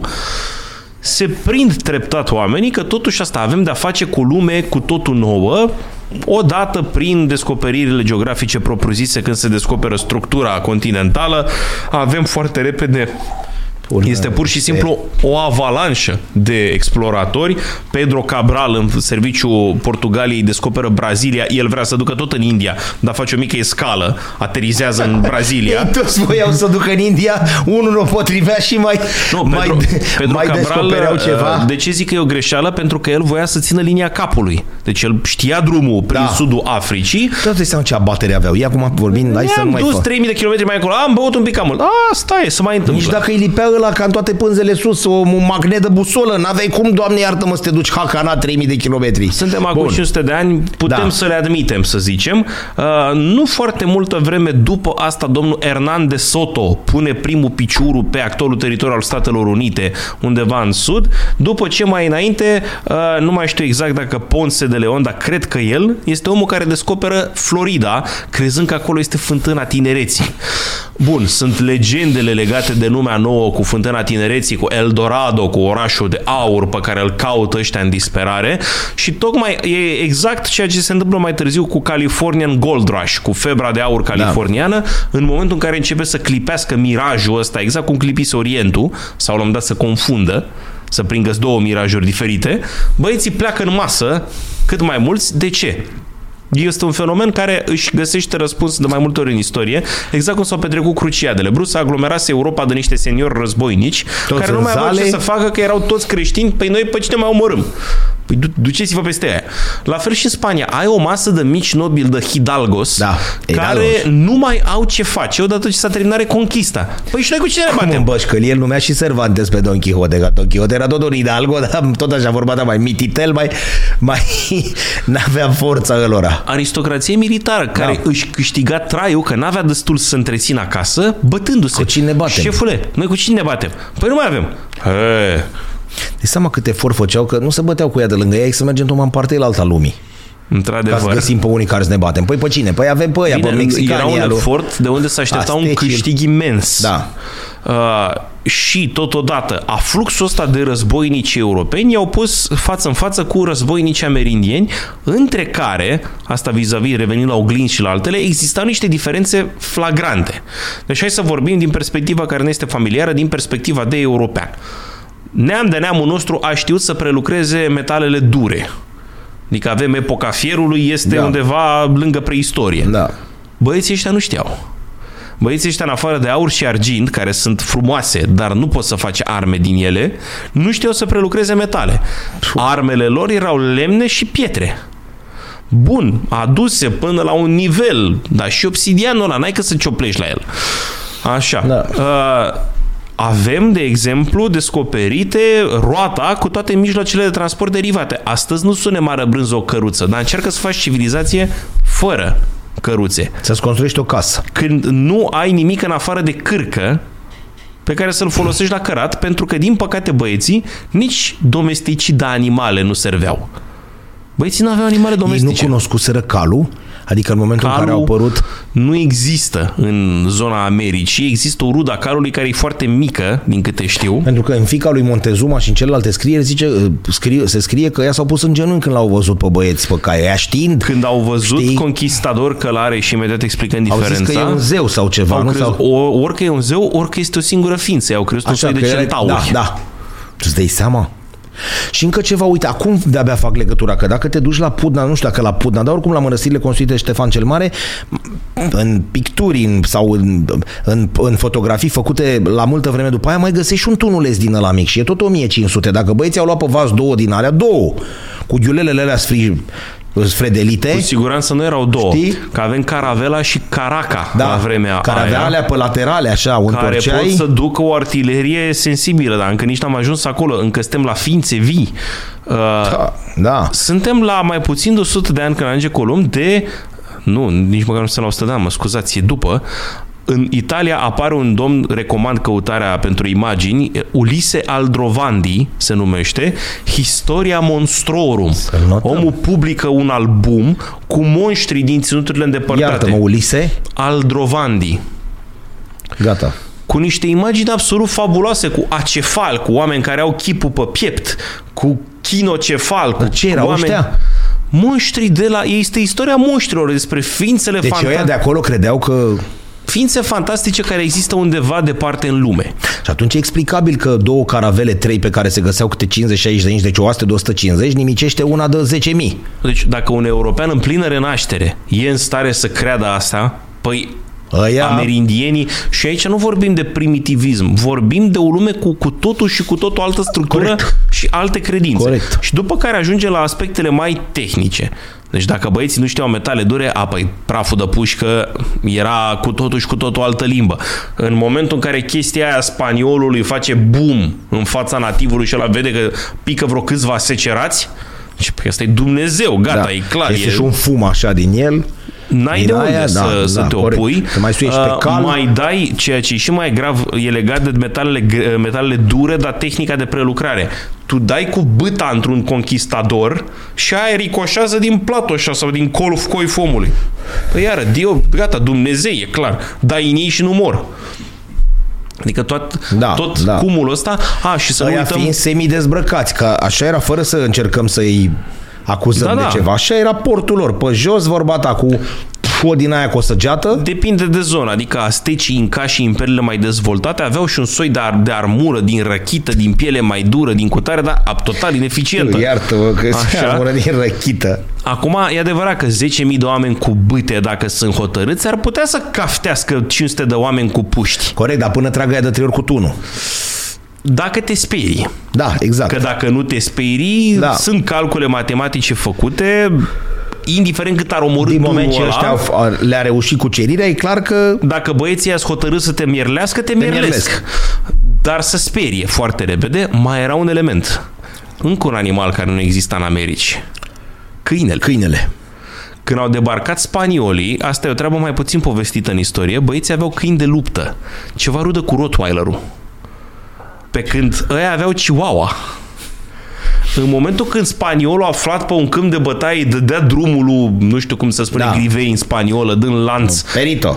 Așa. Iar ăla era, ăla era dresat să rupă. Adică Da. da. ăla era scopul lui. Dat drumul din lanț, ăla se ducea direct să mănânce. Rădea 10 chihuahua. Ă, nu, lasă Chihuahua, că rădea... Și omul, și piciorul. Ăia erau demoni pentru... Adică Da, că erau bun, și răi cu- Ființa aia altă să mișcă, dar ăla vine și numai mușcă. Ăla e demon. Adică factorul frică a ajuns probabil la cele mai înalte cote, Da. nu știu, ciuma neagră probabil să mai ridica, să mai fi ridicat. Exact. Uh, hoardele mongole să mai fi impus o asemenea, un asemenea nivel. Așadar, într-adevăr, nativii sunt dominați la un nivel greu de crezut, o disproporție numerică fabuloasă. Să am dat la 100 versus 1 da. și totuși amerindienii pierd și cel mai probabil sunt puși în inferioritate de factorul ăsta de frică și în felul ăsta am zis să trecem uh, altfel expedițiile sunt nenumărate. Secolul 15, 16, Abundă, efectiv. 17, harta lumii pur și simplu se extinde... Un time lapse din ăla, știi, să faci din tic tic tic tic tic tic tic da. știi? Și e o lume din ce în ce mai mare în momentul ăla, că deja Carol Quintu, suveranul Spaniei, da. nepotul lui Ferdinand de Aragon, poate să afirme foarte mândru peste imperiul meu, soarele nu, apune, niciodată. Adică am posesiuni pe toate meridianele, ceea ce oricum denotă o mare cultură, dacă a spus vreodată chestia asta, că e în stare să înțeleagă chestia Da, asta cu, da. helio, cu uh, pământul care uh, gravitează în jurul soarelui, dar mă rog, nici nu mai contează. Am luat, uh, dacă Columbie, dacă domnul Columbie este deranjant, păi domnul ăsta ar trebui să-i scoatem uh, o semintere Ei, și să poate le n-are ardem. statui. Păi mă îndoiesc că are prea multe, că nu ar trebui să fie foarte popular pentru nimeni. Este vorba de domnul Hernán Cortés. Hernán Cortés face o schimbare de paradigmă foarte interesantă în limba spaniolă. Nici până azi nu știu exact care este diferența între admiral, explorator și conquistador, termen da. monopolizat cumva de Da. spanioli, nu pentru că ar fi fost singurii toți europenii în avangardă sunt portughezii și spaniolii, dar în spate la ceva timp sosesc britanicii, englezii. Da, în da. principiu, francezii, apoi vin olandezii, să mai înscriu în cursă, dar mai timid și suedezii, să mai înscriu și polonezii, la un moment dat curlandezii, de fapt. Uh, sunt mai multe state europene care vizează stăpânirea de dincolo de mări. Dar astea sunt principale puteri toți se luptă cu nativii și pe măsură ce progresează tehnic, din aia rezultă niște măciluri mai mari. Uh, Dar spaniolii cumva monopolizează termenul ăsta de Da. conquistador, de explorator care nu se mărginește numai la a afla configurația zonei, ci și vrea să o ia în stăpânire. Cortés este probabil cazul cel mai grăitor de nobil dintre ăsta spaniol, de mic nobil, foarte înfometat. Este din zona Estramaduras, este zona dintre Madrid și Portugalia, în centrul mesetei spaniole, o zonă în general, în, cel sau cel puțin în perioada aceea, mai lipsită. E o zonă destul de săracă în resurse. Și acum e la fel. Exact. Extremadura Așadar, la 18 nu ani, crește nimic. domnul Hernán Cortés se înrolează într-o expediție de cucerire a Cubei. Pleacă deja în insule. Prima insulă unde se instalează temeinic spaniol este Hispaniola, insula Haiti, de astăzi împărțită între Republica Dominicană și, Haiti, Haiti. de unde un anume domn Diego Velázquez organizează cucerirea marii insule Cuba, cea mai importantă din grupul Antilelor Mari, toată zona aia e împânzită de insule care erau o comoară de ce? Erau mult mai ușor de stăpânit decât masa continentală unde nu știi până unde te întinzi și erau foarte ușor de cultivat. Deja se constituie foarte repede un oficiu național al Indiilor pentru spanioli, Columbia un precursor. Și uh, se trece la colonizare trecând peste visul aurului, bun, aur, aur, dar ce știm sigur e că pământul la produce. Așadar, băieți, hai, spor la agricultură, Mergeți acolo și într-adevăr apare o eră sclavagistă în primă fază, ca să explicăm și fenomenul, că poate e necunoscut. În primă fază se lucrează cu indigeni, decimați de condițiile oribile de boli. Ăștia dispar într-un ritm accelerat, așa că la un moment dat cineva zice, bă, nu mai avem mână de lucru. Bă, nu era plină Africa aia de oameni? Deci nu avem treabă cu noi, nu ne condamnă papa că punem uh, credincioși uh, că- catolici la muncă. Ia vezi, uh, băieții ea nu vor, dar și lucrul ăsta este la fel de av- adevărat, domnilor, până să ajungă puterile europene să stăpânească vaste teritorii africane, când aveau doar avamposturi, ei nu puteau să-și fie asigurat vreodată piața de sclavi africani dacă nu le erau oferiți de regatele rivale o perioadă lungă în zona Congo mai ales, triburi rivale s-au înrobit unii pe alții și s-au vândut europenilor. Practică pe care de altfel o practicau cu doar 200 de ani mai înainte oameni prin nordul Mării Negre. Că astăzi există insulta de mamelucule, Da, du-te dar bă nu, de se, mameluc. dar nu se știe că se referă la sclav. E bă sclavule. Mamelucii sunt o elită de sclavi. Sunt cumani capturați în nordul Mării Negre, trimiși în Egipt. Ca elită militară, dar sclavi. Sunt sclavi militari. Adică sclavagismul, da, da. să nu confundăm, nu e rezervat exclusiv spațiului american. Dar așa se produce tranziția între uh, indigeni și ulterior africani deveniți astăzi afroamericani din Canada până în Patagonia. Bine, cu răspândire nu uniformă. Corect. Că un negru în Alaska e o poveste foarte interesantă. Explică-mi și mie cum. Așa.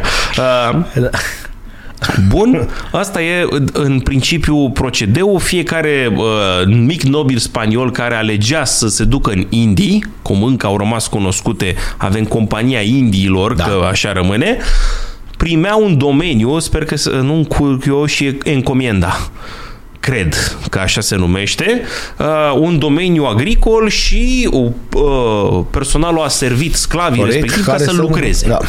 Și Cortes este foarte încântat de lucrul ăsta, merge, participă la expediția cu cirirea Cubei, se apropie de Diego Velázquez, sunt amândoi două firtari, care e greu să se înțeleagă.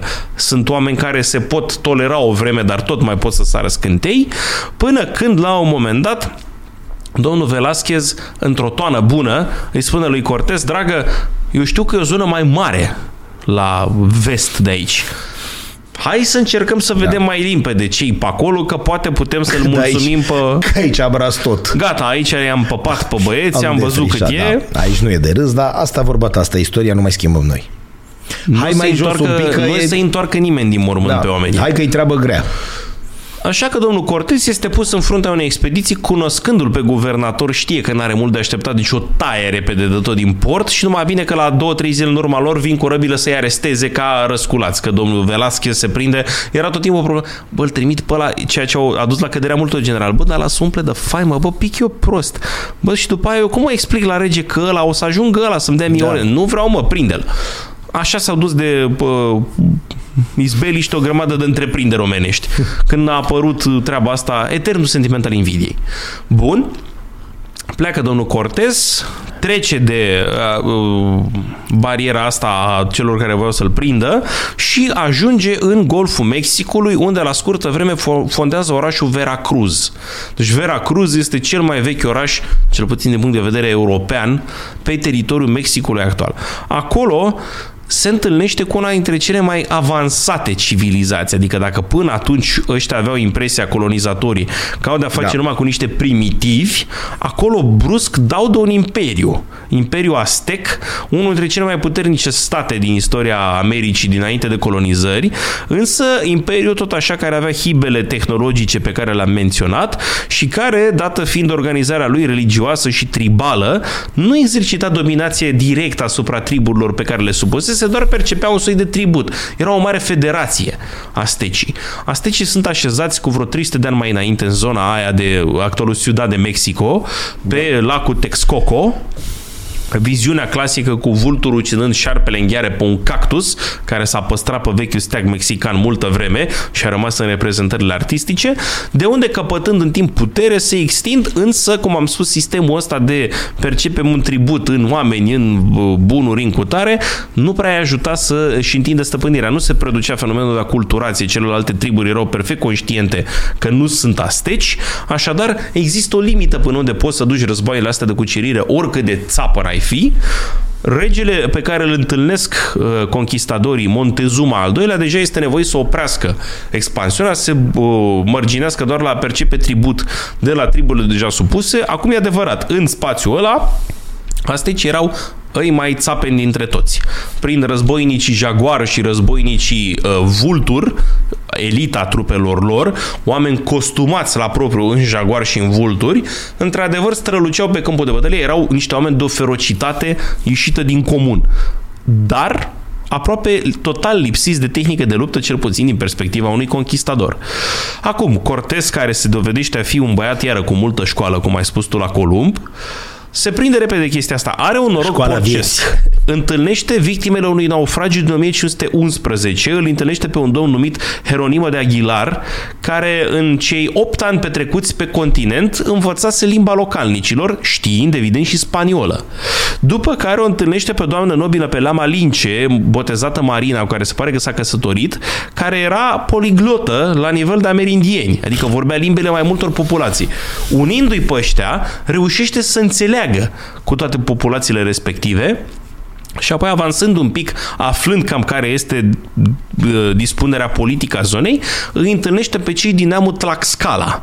Tlaxcala sunt o populație tehnic supusă sau, mă rog, inferioară a stecilor, dar care dorește din tot uh, sufletul să-și păstreze independența.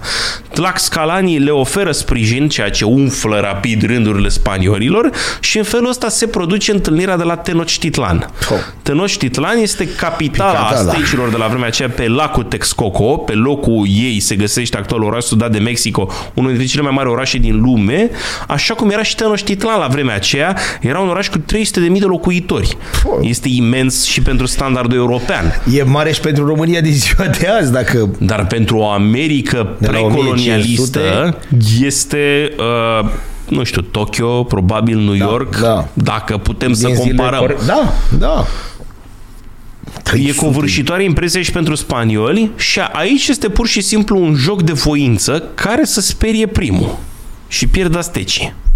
Astecii văzând armuri, cai, câini, arme de foc. Bun, nu intră în situații de conflict, că și pentru spaniol era marea întrebare, bă, câte mii sunt Sunt ăștia? mulți rău ăștia. Că noi avem gloanțe, mâncați și sufletul tău, dar câte gloanțe Vin avem? ăștia cu un glonț omor 1-2, dacă Aia. nimerești, dacă nu până încarci se pare că există și o componentă religioasă, dar care, din câte am putut eu să citesc, n-a fost elucidată nici până astăzi, că exista un mit al întoarcerii zeului Quetzalcoatl, care era zeu suprem da. din Panteonul Aztec, că i-au confundat pe spaniol cu zeii. E o treabă atât de des folosită de industria hollywoodiană că eu înclin să cred că e greșită. Că în momentul în care să bate toba prea mult pe o chestie, ceva s-ar, nu e ok. S-ar putea să nu da, fie da, așa da. și să fi fost mai degrabă și astecii, mai ales, adică, bun, europenii oamenii totuși știau că e o lume mare în care poți să întâlnești de toate. Astăzi mult mai așezați într-un loc când apar ăștia, bă, de unde au venit ăștia? Câți mai sunt? Că asta poate e o ambasadă ce au trimis și au vreo zeci de mii, vreo câteva zeci de mii în spate. Hai să temporizează și unii și alții. Montezuma îi primește relativ bine, ceea ce îl trimite imediat la categoria monarhilor slabi. Uh, Cortez nu zăbovește mult și îl bagă pe Montezuma, Montezuma în arest căutând să controleze prin el întreaga masă de locuitori, dar colac peste pupăză, Adică nu numai că trebuie să jonglezi cu niște sute de mii de nativi care te pot căsăpi oricând, te trezești că Die- guvernatorul Diego Velázquez trimite o nouă expediție după tine, condusă de Panfilio de Narvaez, care vrea să te aresteze, că te-ai apucat să strici uh, treburile regelui Spaniei pe acolo. Uh, Cortez se duce, este, am uitat să spun de celebru gest de arderea navelor. Deci când ajung pe da, coasta să nu se mai... Mexicului, Cortez spune, bă, ori murim, da. ori, ieșim, dumne- se... ori ieșim Dumnezei de aici. Nimeni nu se mai întoarce. Așa, îl convinge și pe Pamfilio de Narvaez să li se alăture, lăsați o garnizoană între timp în Tenochtitlan, ăia au proastă inspirație să-i atace pe asteci într-un festival religios, pentru că, bineînțeles, Santa Madre de Dios, ce fac păgânii ăștia, uh, prietene ăștia, nu știu cine e Santa Madre de Dios, da. nu știu de ce ți se pare ție o erezie, asta vis-a-vis de dialogul de astăzi, când începi dialogul religios cu oricine, uh, ce crezi tu e greșit. Ok, tocmai ai insultat omul ăla convingerile din naștere. Clar aveți un dialog minunat de acum încolo. Așa că astecii sunt pe punctul să-i masacreze. Se întoarce repede Cortez, încearcă să-l scoate în față pe Montezuma ca să aplaneze conflictul. Montezuma este ucis cu pietre de astăzi, deci dovedește că nu suveranul controlează tot și foarte repede urmează acea, urmează acea la noce triste da. pentru spaniol, se retrag fiind pe un istm, într-un lac, pe o, un canal foarte îngust, unde sunt foarte mulți dintre ei uciși, uh, având loc o rebeliune a astecilor care se organizează în spatele ultimului lor lider, Cuauhtemoc, care încearcă să opună rezistență spaniolilor. Spaniolii, în schimb, foarte inspirați, se duc înapoi în Tlaxcala, le spun, vreți să scapați de băieții ăștia pentru totdeauna? Da, păi dați-ne luptători, noi ne punem în frunte armatei și vă garantăm că îi rupem pe ăștia. Exact asta se întâmplă. Într-o mare bătălie Este distrusă absolut armata aztecă și nemai având coeziune, pentru că din start nu aveau foarte multă coeziune, se disipă astfel încât Cortes în vreo 2 ani până în 1521 se stăpânește pe tot teritoriul din podișul Mexicului, de la uh, Golful Mexicului până la Oceanul Pacific. Și Așa spune cronica, așa se laudă și el în fața cortesurilor spaniole întors în țară, că a avut și el, ca, așa cum a avut Columb, a niște dat, suișuri și coborâșuri. A dat și el de soco- socoteală, da? Dar el îi se laudă împăratului Carol Quintu că v-am adus Siria mai mult teritoriu decât toată Spania. Ceea ce, Eu de unul singur. Ceea ce nu e greșit. Am cucerit mai multe provincii decât orașe aveți dumneavoastră în Spania. Și într-adevăr avea dreptate, pe plus hârtie... că într-adevăr, dar nu s-a întâmplat și... imediat. În zona Zacatecas s-au găsit la mine de argint și mai puțin de aur, dar argintul este principala bogăție, de n-au știut spaniolii ce să facă cu ele vreo 200 de ani. De a venit la argint în Spania... Va fi fost greu.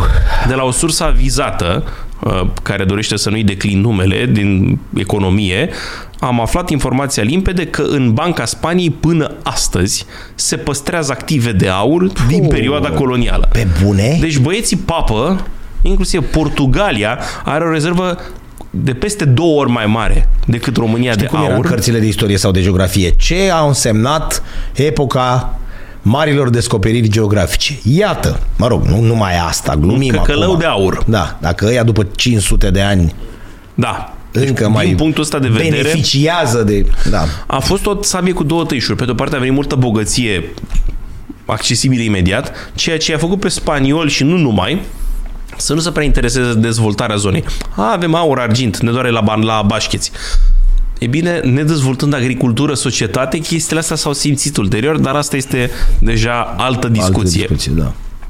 Așa a reușit domnul Hernan Cortés să devină stăpânul zonei Mexicului, însă, destul de rapid după aceea, s-a trezit chemat la răspundere de către, culmea, un alt conquistador de domnul Ponce de Leon, care între timp devenise consilierul general al Indiilor și care îl cheamă pe ăsta la ordine, bă, tu de ce ucizi atâția oameni acolo? Că noi avem nevoie de forță de muncă. Da. Iarăși tristul adevăr, dar real.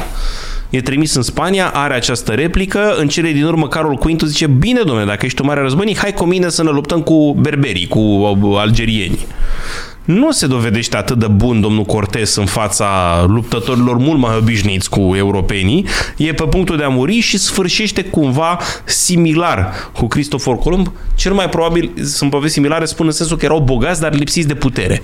Da. Li se da, luați băieți, Fuseseră... că ne-ați făcut serviciu, vă mulțumim frumos. Ei aveau niște pământuri peste mări și țări, peste ape. Uh, nu se pare Cortes primește Era... și în Spania. Adică da. primește anumite feude și prin Spania, dar moare cumva semi-uitat, să zicem. Nu este nici pe departe ultimul. Va fi urmat de verișorul lui, domnul Francisco Pizarro, Pizarro, care aduce o suprafață și mai mare, din Ecuador până în Chile, și până în Chile, nu până unde începe Chile, cam până la mijlocul da. statului Chile, cucerind cel mai mare imperiu din zona Americilor, Imperiul Inca. Imperiul Inca, pe lângă faptul că la rândul său suferea de retardul tehnic de care suferau și astecii, nu mijloace de transport, nu fier, nu praf de pușcă, nu mai multe chestii. Era, în schimb, uh, un imperiu care avea Geografia poate să fie avantaj și dezavantaj, dar în cazul Imperiului Incaș și a fost dezavantaj. Era dezvoltat pe dita mai lanțul muntos al anzilor. Da. Drept urmare și comunicațiile erau dificile, dacă ești bine organizat, relieful dificil te ajută. Dacă nu, te, te încurcă. încurcă. Și tocmai asta a făcut ca uh, Francisco Pizarro coborât cu o trupă care nu avea nici 300 de oameni. Da, da, da. E, da, da. e fabulos. La Cusco, cred, sau Guayaquil, o localitate din zona Peruului de astăzi, îl întâlnește pe împăratul Atahualpa, care atât de încrezător este în oasta lui de vreo 20.000 de oameni, ceea ce iarăși gândirea este pragmatică. Bă, și Cât dacă... o să ucizi, mă, din noi? Și dacă ne bulucim, dacă nu avem arme, doar sărim pe voi, la un dat vă asfixiem, suntem ca albinele. Zice, perfect, mă întâlnesc cu ei, se întâlnește, ăștia îl sechestrează rapid ca eretic. Wow! Deci un om care n-a auzit în viața lui de credința romano-catolică este sechestrat ca eretic. Sublim. Trebuie să-i apreciez pe băieți pentru inventivitate. Așa și cere să se răscumpere, se păstrează, firar, am un mare lapsus, nu mai știu dacă este Cusco sau este chiar Guayaquil. Zim ce trebuie să caut. Uh, locul prinderii lui Atahualpa, dar se păstrează până astăzi camera unde a fost ținut suveranul Incaș, camera răscumpărării se cheamă, pentru că i s-a cerut să umple camera cu aur ca să se răscumpere și este fixat nivelul până astăzi unde trebuia să se umple cu aur. Tai că în română nu e, trebuie să găsim în... Cu siguranță internauții deja sunt pe Google și Cusco. au... Cusco. Bun. Adică capitală, e în Quito. Quito e fostul... Cu- Da. Quito actual e fostul Cusco. Da, da, da. Da. Deci fostul... Ecuadorul atunci. Da, Scuzați-mă. fostul... Fostul ăsta este... Bun. Gata. Uh, omul plătește aurul și spaniolii foarte consecvenți îl omoară Unde este știrea? și După unde care urmează iarăși o cucire între asta fulminată. E un stat care se dezintegrează la propriu, deci lipsit de conducători și în fața străinilor ăstora care par demoni, zei, Dumnezeu știe ce. Sistemul de credință inca și un pic diferit de la Aztec, e mai puțin crud, sunt niște oameni mai pacifiști. Se dezintegrează, dar și spaniolii dovedesc câtă puțină de cunoaștere au față de cei pe care îi cuceresc, pentru că un oraș incaș le scapă și le scapă cât timp există Imperiul Colonial Spaniol.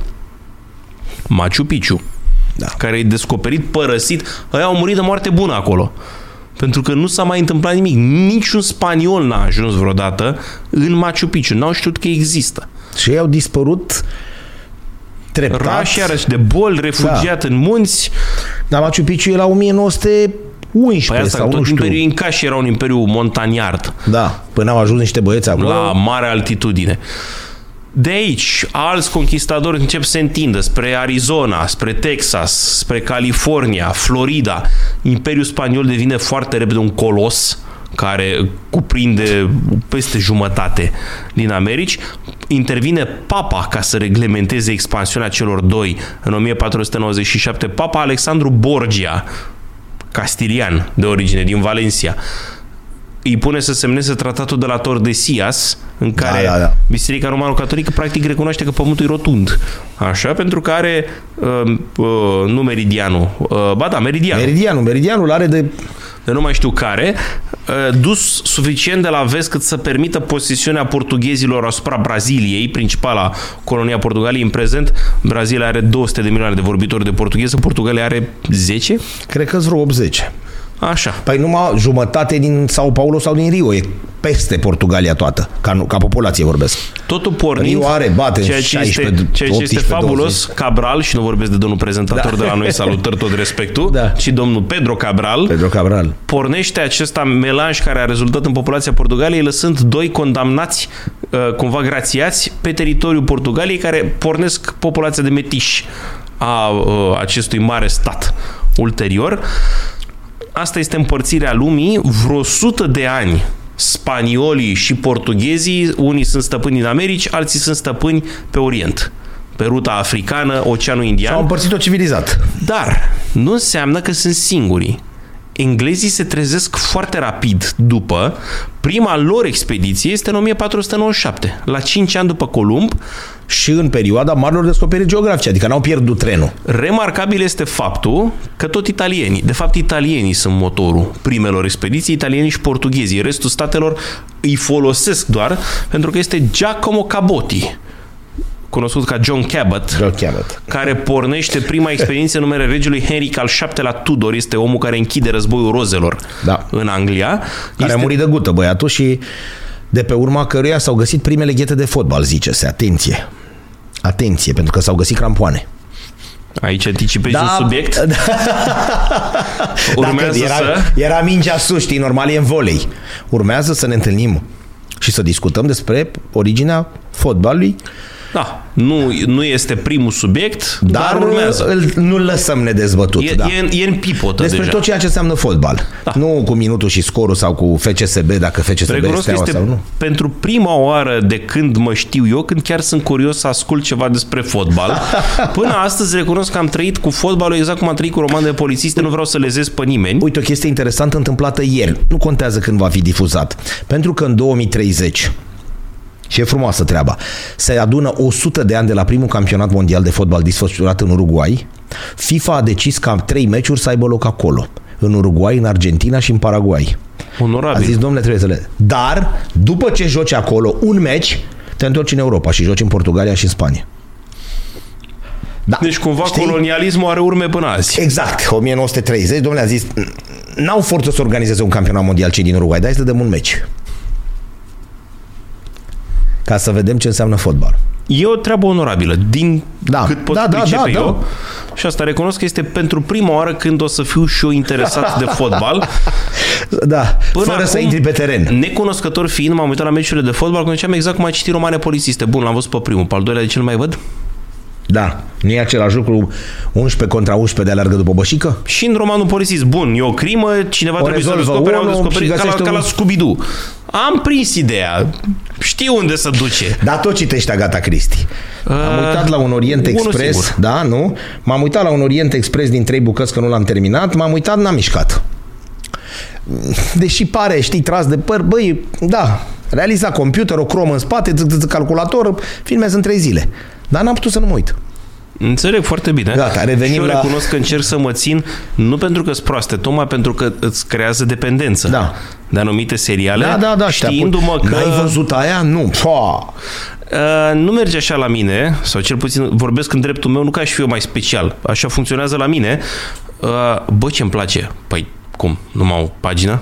Da. Numai Exact cum merge cu paginile, la fel merge cu episoadele. Last Nu Dance mă al lași. lui, al lui Michael Jordan, 2, 2, 2, au fost 10 episoade, știi, și au dat câte 2, 2, 2, 2. Când se oprea, zice, e, leu, următorul într-o săptămână jumătate. Ia uite, bă, dar știi ca și cum n-ar trebui să oprească niciodată. Era? Uite, ca să încurajăm dependența nasoală, uh, pentru ce am discutat noi acum, există un serial, cred că este făcut, e o miniserie făcută, cred că chiar de spaniol, oricum sunt hispanofoni, Adventos Conquistadores, în care prezintă de la Columb până la Pizarro, dacă nu mă înșel, sunt până în 8 episoade, dar le prezintă foarte veridic, adică din perspectiva conquistadorului. Greu de realizat. Vorbim de... Trebuie să umbli un pic Vremuri prin de- documente. Noi avem relatări la ceva timp după sosirea. Cum ai citit și tu, din 1600. Da, trecuseră deja 50-60 de ani. ai primii misionari romano-catolici, ăsta altă sursă de eradicare a culturii nativilor, nu spun nici contra biserica romano-catolică, nici pro. nu, nu, de eradicarea Dar băieții culturii de ăștia acolo. vin cu o idee medievală în care, bă, eu cred în Dumnezeu corect, tu doar trebuie să te convertești. Nu mă interesează în ce Da. crezi tu. Și nu mai stau să te conving. E brusc. E de multe ori, da, mai mult convertire cu băta. Exact. Ai pe Fray Bernardo de Sahagún, de exemplu, cu istoria lucrurilor din Noua Spanie, pentru că așa ajunge să fie cunoscută foarte repede uh, zona colonială, mai ales din zona Mexicului, aia e Noua Spanie, mai jos este Noua Granada, sunt în general, sunt ajuns, să ajunge la patru viceregate. Patru oameni descendenți ai lui Columb, le-am putea spune. Foarte mare ironia în treaba asta. Ea se chinuie 800 de ani să scape de mauri și în momentul în care cuceresc teritorii noi dau Granada, care e oraș eminamente și cu Știi? Dau numele Noua Granadă sau astea, știi? Păi nu, tocmai că era o mândrie. Știi? O mândrie corect cuceriseși. Era o mândrie Știi? cum, Da, uh, cum e istoria cum asta? marele maestru al ordinului de Calatrava este ordin Da. spaniolii și au creat niște ordine naționale, cum au fost templierii, ioaniții, teutonii în Au zona ei- europeană, da. au ei Calatrava și Alcantara. Maestrul ordinului de Calatrava Alcantara. e unul dintre primii colonialiști. Deci odată ce își termină treaba acolo, ei găsesc foarte repede o altă întrebuințare. Bun, ai terminat Da, aici. nu, nu pierdem vremea. Treci dincolo, Da. că avem de lucru. E cu pielea, legătură cu pielea, pielea de Alcantara? O avea legătură? N-aș ști să spun. Că la mașini, de exemplu, acum nu știu dacă faimos are termen de comparație, hai să nu cea mai faimoasă, dar cea mai folosită piele este pielea de Alcantara. Cred că Probabil e doar că... că... sediu comun. Da, Industria da, cu mai da. vechiul. Cred că e întâi ordinul, după aia e pielea. Bine, băieții în toată lumea maură. Mirosea a piele până Bun, piele de Cordoba, trei, sfer- trei sferturi din Spania Marocul mirosea. până astăzi are una dintre cele mai faimoase tăbăcării. Da, da, da. Dacă puteți suporta și toată mirosul, Cordoba, vizitați. Granada, Alhambra și așa mai departe, Sevilla, e plină Ei de în piele. sine sunt o civilizație și aici, nu că îmi fac reclamă, dar pot să-mi fac un pic. Te în rog. aprilie pregătim tur Ah, este în colaborare cu o firmă de turism, sudul Spaniei, Sevilla, Malaga, Cordoba, Granada, aoleu, cu Alhambra, cu tot? zona unde cu Alcantara, cu Alhambra, cu monumentele locale, Frumos. unde avem Patio de los coloritul Leones, cel cu- mai mare la o temperatură pe care o să o suport și eu. Adică Când se nu- petrece minunăția în asta? aprilie. Să fie primit. Doamne ajută să iasă bine. Da. Este pentru prima oară când ies din zona mea de confort cultural. Și pe lângă proiectul cu Spania, continuăm, încerc să fac o tradiție pentru că este orașul meu de suflet, mai mult decât orice, în afara țării, este vorba de Istanbul. Da. Mulțumesc foarte mult, este sold out cel din 1 decembrie. O să lansăm în mai, nu lansăm pe 1 mai, că e în preajma Paștelui, va fi după Paști, pe 12 cel mai probabil pornim turul și sperăm ca în fiecare an... Ăsta este pentru Istanbul, ai zis. În fiecare an să creăm tradiția Bun. asta. În perioada când ai nevoie de cel mai puțin concediu, 1 decembrie și 1 mai, o dată pe iarnă, o dată pe primăvară, vizităm Istanbulul, căutăm Oamenii toate se pot înscrie acum pentru ăsta din 12 mai? Că ăsta va, din decembrie... va fi lansat în maxim două săptămâni. Site-ul lansaș? www.damiananfile.ro rulează. Am avut șase tururi până acum. Belu București, toate sold out. Vă mulțumesc frumos pe calea aceasta. M-am și Veni cu tricou echipat. branduit, frate, ne mai batem joc. Sunt recunoscător uh, tuturor celor care au fost alături de mine și sprijinul moral pe care îl primesc prin comentarii. Eu recunosc că nu apuc să citesc foarte Dar nu repede. există așa ceva, orice înseamnă cultură. Ieri, pentru că astăzi când noi filmăm pe 5, așa este ziua educației și ieri m-au rugat cei de la minist- uh, mi- uh, Muzeul Fotbalului, sunt doar două muzee în România particulare, acreditate să zic, recunoscute după Revoluție, două. Nu vorbim de cele deschise de tine, de mine acasă, Muzeul Com- Chiciului Comunist. Nu, de recunoscute. Nu știu cine le recunoaște, dar sunt recunoscute. Unul dintre ele este Muzeul Fotbalului și azi, Cătălin, între 11 și 19 avem intrare gratuită. Poți să ne ajuți? Bă, sunteți nebuni să vizitați să un nu? muzeu? Am luat și am pus pe Facebook, duceți-vă acolo. 2, 3, 5 tătici, dacă văd acolo, iau copilul după ce vin de la serviciu la 4, la 5 și îl duc până la 7 la muzeu, înseamnă că ți-ai atins scopul. Fix așa și cu tine. Dacă oamenii merg și fac act de cultură, că e turul ghidat al lui Belu, cimitirului Belu, că e bă, Granada, că e Alhambra, că e Istanbul, trebuie să fii nebun să nu vrei să faci așa ceva, adică să ne ajuți. Eu consider că este forma cea mai bună de distracție. Asta nici nu îngrașă, Da. nici nu Și e mai rămâi rău cu cu ceva. ceva. Rămâi cu ceva. Căutăm ca buget să fie la cât mai puțin. Dacă e sold out, înseamnă că oamenii În București și în Belu sunt accesibile. Reiterez pe această cale ceea ce am uh, trecut și pe site. Dacă sunteți școală generală și liceu și vreți tur la Belu, ne desparte doar un telefon, telefonul este prezent pe site, turul este gratuit. Wow! Ia uite, frumoasă Pentru- rău asta. Deci pentru puneți mâna și cei sunați. care vor să învețe, Domn astăzi, profesor, luați 15 aici din clasă, dacă nu toată clasa. Astăzi am Da? primit clasa a noua de la liceul Coșbuc, felicitări doamna profesoară, Wow. în plin, să vezi selfie-uri cu George Coșbuc în Belu. Ma, Că dacă ești de la Coșbuc, de ce Mamă, nu? cum e. Patru ani de viață, fă-o măcar așa. Ți Hai să petreci- vedem unde e mormântată la de dă numele liceului. că sunt, sunt vorba Pe bune aceea, că asta poate să fie campanie. peste Jur. 50% din liceele bucureștene au Denumiri nume de, de- personalitate din Belu. Corect. Nu Vă neapărat aștept- scriitori, poate să fie și... Din oricare. Vă aștept cu cea mai mare plăcere. Ce tare e asta, bravo. Da. Și cu siguranță să fiți convinși, mă refer la elevi și la uh, elevii de liceu, prezentarea este adaptată la... Corect, nu cască ăia fac un selfie și pleacă acasă. Nu Pleacă. voi face ca Toma care în secolul al XIX-lea se observă, nu, nu facem de-astea. Da. Totul este gândit să fie cât mai atractiv. Atractiv, ăsta e termenul. Nu e cu test la final, nu cine n-a nimerit mai face un tur. Totul este cât se poate de amiabil și scopul principal este să, să se vadă, Corect. dar pusă nu o în luați ad teren. literam, cum să mă duc să fac un tur în Belu. Foarte simplu și foarte mișto vorbind pe înțelesul Este vostru. cel mai amplu muzeu din țară. Mai mare ca ăsta nu există. Nu. Cel puțin nu raportat la numărul de personalități. Corect. Putem vorbi din oricare categorie, ceea ce deja facem pe secția de istorie Corect. de la Vreau să știu. Corect. Monșer, să revenim un pic la chestiunea în temă. Bineînțeles că secolul explorărilor nu e un secol, de fapt. Este o eră care nu s-a terminat nici astăzi și o să vină, bineînțeles, întrebarea, dar ce mai avem? Ce ne mai explorează frate? mă azi? Păi, speologia, de exemplu, peșterile. Încă există peșteri neexplorate. Ieri s-au atins 800 de metri într-o peșteră din România, record. Ia că Oceanele În adâncime, nu sunt știu cum. abia am zgâriat suprafața. Da. Reușim să ne scufundăm până la câteva mii de metri, dacă am înțeles eu bine. Ori oceanele au mult mai mult de oferit, încă avem multe părți din planeta noastră care sunt neexplorate și în plus exploratorul, cum am spus, nu e în musai să descopere ceva nou, ci să descopere noutăți despre teritorii deja cunoscute. Există Corect. exploratori care sunt încă în viață, există oameni care au fost exploratori arătând că își pot depăși limitele și aici mă refer la un tip care mi este mie foarte simpatic, domnul Brian Blessed. Cine nu-l știe este un actor englez colosal, mă refer fizic este colosal, cu o voce imensă, este vocea de exemplu lui Clayton din filmul Disney Tarzan. Da, da, da, da. da. Așa, o voce extrem de puternică. Domnul a ajuns cel mai bătrân om care a atins polul nord magnetic în, vârstă, în jurul vârstei de 60 de ani. Dacă ne simțim obosiți, putem să luăm aminte. Da, ne-ai Și făcut de râs. cred că printre cei mai bătrâni, dacă nu cel mai bătrân om, care a escaladat Everestul și s-a și întors. Și este încă în viață, a făcut infart pe scenă jucând Shakespeare și are, s-a repus pe picioare și a terminat piesa. Ați făcut un infart, domnule. Eu am o, de terminat o piesă. Lasă-mă că mor după aia dacă e. N-am murit până azi. Îl lași pe Shakespeare neterminat? E un domn absolut colosal. Asta înseamnă, de fapt, spiritul de explorator. Este vorba de oameni care vor, într-adevăr, să știe. Da. Vreau să știu, nu merge mai bine decât în chestiunea asta de exploratori și trebuie să mărturisesc o treabă. Bun, nu facem istoricul până la final, am vorbit și de Captain Cook și ar mai fi multe de vorbit.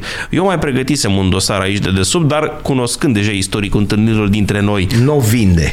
Mi s-a nu, părut- Vinde-o doar, domnule, istoricul exploratorilor români, corect? Sau mi s-a Da, părut puțin probabil să o acoperim azi, Perfect, o lăsăm pentru... Dar pentru că toată lumea creștină, e o expresie, iarăși glumesc, majoritatea își serbează exploratori, Da. da. descoperiri.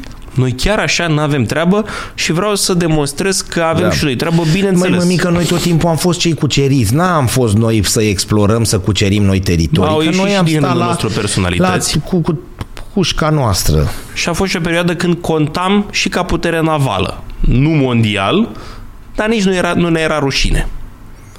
Și e o teorie foarte simplă. Dacă a fost posibil cândva, e posibil din nou. Vom fi ce am fost și mai mult decât atât. Da. Dar ăsta e bancul cu Dumnezeu și cu cei trei spus de divertis în perioada de aur, cu să duc trei conducători de state la Doamne, Doamne, primesc în audiență, ai noroc, băie, ziceți repede, domnule, zice, eu sunt Biden, așa, știi, americanul, da, domnule, să poate să faci ceva, segregație rasială, se bate ea cu Klux Klanul, ca... bă, tu ești băiat de gașcă, așa, zice, încerc să rezolv toate astea la tine, că am și eu foarte multă treabă, zice atotputernicul, dar nu cred că se rezolvă în timpul mandatului tău. Doamne, zice, dacă se rezolva oricând și la 10, ci- bă, o rezolvăm. Da. Vine domnul Macron, hai noroc, hai noroc, domnule, am niște bătării crunte prin Marseille, magrebieni, veniți cu 70 de ani, 80, nu, mai și-au deschis minarete, au cu tare, să bat cu creștinii, poți să rezolvi cazul, băi, ești tu mai de treabă, e foarte greu că după 60 de ani de bătăi să așa, da, o să încerc, nu știu dacă în timpul mandatului tău, dar o rezolv. Și vine și al nostru, și domnul președinte, și spune, fiți amabil, la noi nimeni nu muncește, nimeni nu mai vrea să ducă la școală, nu mai tare. Asta să faceți o minune. Eu nu spun segregația, că eu n-am ce probleme au ăștia, dar am din ăștia toți fură, toți baronii cu tare, nu știu ce. Deci ai cam multe probleme tu, că ăștia au cerut una singură, ai cam foarte multe probleme, te vă băiat de gașcă, le rezolvăm, dar cu siguranță nu în timpul mandatului meu. Știi? Exact așa și cu și cu da, rezolvăm, dar nu în timpul... Eu știam un pic variată ca asta, deci tu cu președinții ăștia la vine, vine la primul, vede pe la plângând pe scările de la bă, Casa Albă, să uite, ce mă, pe aia, gata mă, se duce la următorul, la, bă, na, nu știu, Palatul Buckingham, ce mă, Da, aia, fel. aia, ia, Angel al treilea la Palatul Cotroceni, pe treptele palatului, la plânge, să uită Dumnezeu să pune în fund și începe să plângă și el. Băiete, aici e... Da, nu e valabil. Excepționalismul ăsta românesc negativ, din punctul meu de vedere, nu e valabil. Am putut în trei generații să pornim de la zero și și- să ajungem sus de tot. În trei generații. Bun, nu încălzește foarte mult generațiile care sunt acum pe linia de foc și care nu vor prinde vremurile bune. Dar înțelegeți, oameni buni, că de undeva trebuie să înceapă. Nu în timpul mandatului nostru. nu în timpul... Dar, iară, exact ce a spus Ștefan cel Mare, nu e a mea. Nici e a a urmașilor. voastră. Nici a voastră ăștia de veniți. Asta este, am prins o perioadă istorică proastă, o trăim pe asta așa cum e. Corect. Până la urmă, bă, lucrul ăsta l-am reținut poate cel mai bine de la doamna Racoviță și de la domnii pe care am avut ocazia să-i cunosc din cercul Dumnezei, cercul vechilor boieri. Ne-am bucurat de ce am avut, indiferent cât de prost a fost. Am găsit motive să râdem și atunci, am găsit motive să ne simțim bine și indiferent prin ce am trecut, am avut ceva de învățat Corect. din treaba asta și am avut un scop spre care am tins. Și pentru că astăzi este ziua hispanității, că mă rog astăzi, că am vorbit despre și o să probabil în jurul datei de 12 octombrie, dacă nu chiar pe 12 octombrie o să dăm uh, acest uh, material. Duceți-vă cei care stați în Madrid, vorbesc foarte serios, la Muzeul Naval din Madrid. Sună puțin ciudat că Madrid nu are ieșire la nimic și are un muzeu naval, dacă nu mă înșel este, este chiar gratuit. Este unei puteri navale. Da. Vă rog din suflet, duceți-vă acolo, cred că este chiar gratuit, nu mi-aduc aminte, dar oricum și dacă e așa, și să vedeți acolo trei sferturi dintre lucrurile povestite de Damian astăzi, se regăsesc acolo la nivel de caravelă, la nivel de tunuleț mic, la nivel de nu știu. Aceasta este nava cu care columnă, machetă.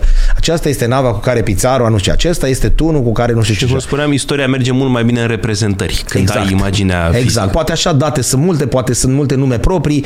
În afară de Columb e greu să-l ții pe minte pe Cortez, pe Pizarro, pe Vespucci, Bartolomeu Diaz. Dacă te duci acolo și vezi Santa Maria cum arată. Dacă nu mă înșel, în Palos de la Frontera, nu vreau să greșesc, poate românii din Spania ne ajută, în Palos de la Frontera există o reprezentare 1 la 1. Astăzi, a ceea ce a însemnat Santa Maria. Este făcut și pus în port. Lemn, pânză, catarg, tot, tot, da, tot. Iarăși. Rodrigo de Triana, eh, Rodrigo de Triana a fost pe Pinta, mi se pare, când a văzut. Da? Și să-i dați banii, domnul Columnul ăsta. Că vă bântuie în... Dați 10.000 de maravenți și să terminăm odată cu marafeții voștri, cu maravendii voștri. Că... Nu e frumos să-i datorii în viața de apoi. Și da. de 500 de ani. Bă, tu ai rămas cu... Îți dai seama cât a dobândă? Păi a avut un milion sau cât a avut când a... Da, e sărac. Punem punct final? Damiananfile.ro Damiananfile.ro Intrați acolo. Iar data viitoare la Vreau să știu ne revedem cu contribuția românilor la explorări. Perfect, dar noi până atunci ne vedem la tine. Ne vedem la mine cu, cu scandalurile de presă, nu? Da. Dacă nu mă înșel. O dăm și noi pe cancan. Gata, tată, cu atâta istorie. Nu, tot. Dar tot istoric tot al scandalurilor de presă. Din toate... Ce, ce noroc că am invitat un om de presă. Da. E incredibil, care a mai și scris de... Damian, mii de mulțumiri. Mulțumiri Casei Pariurilor că sunt alături de noi, casapariurilor.ro.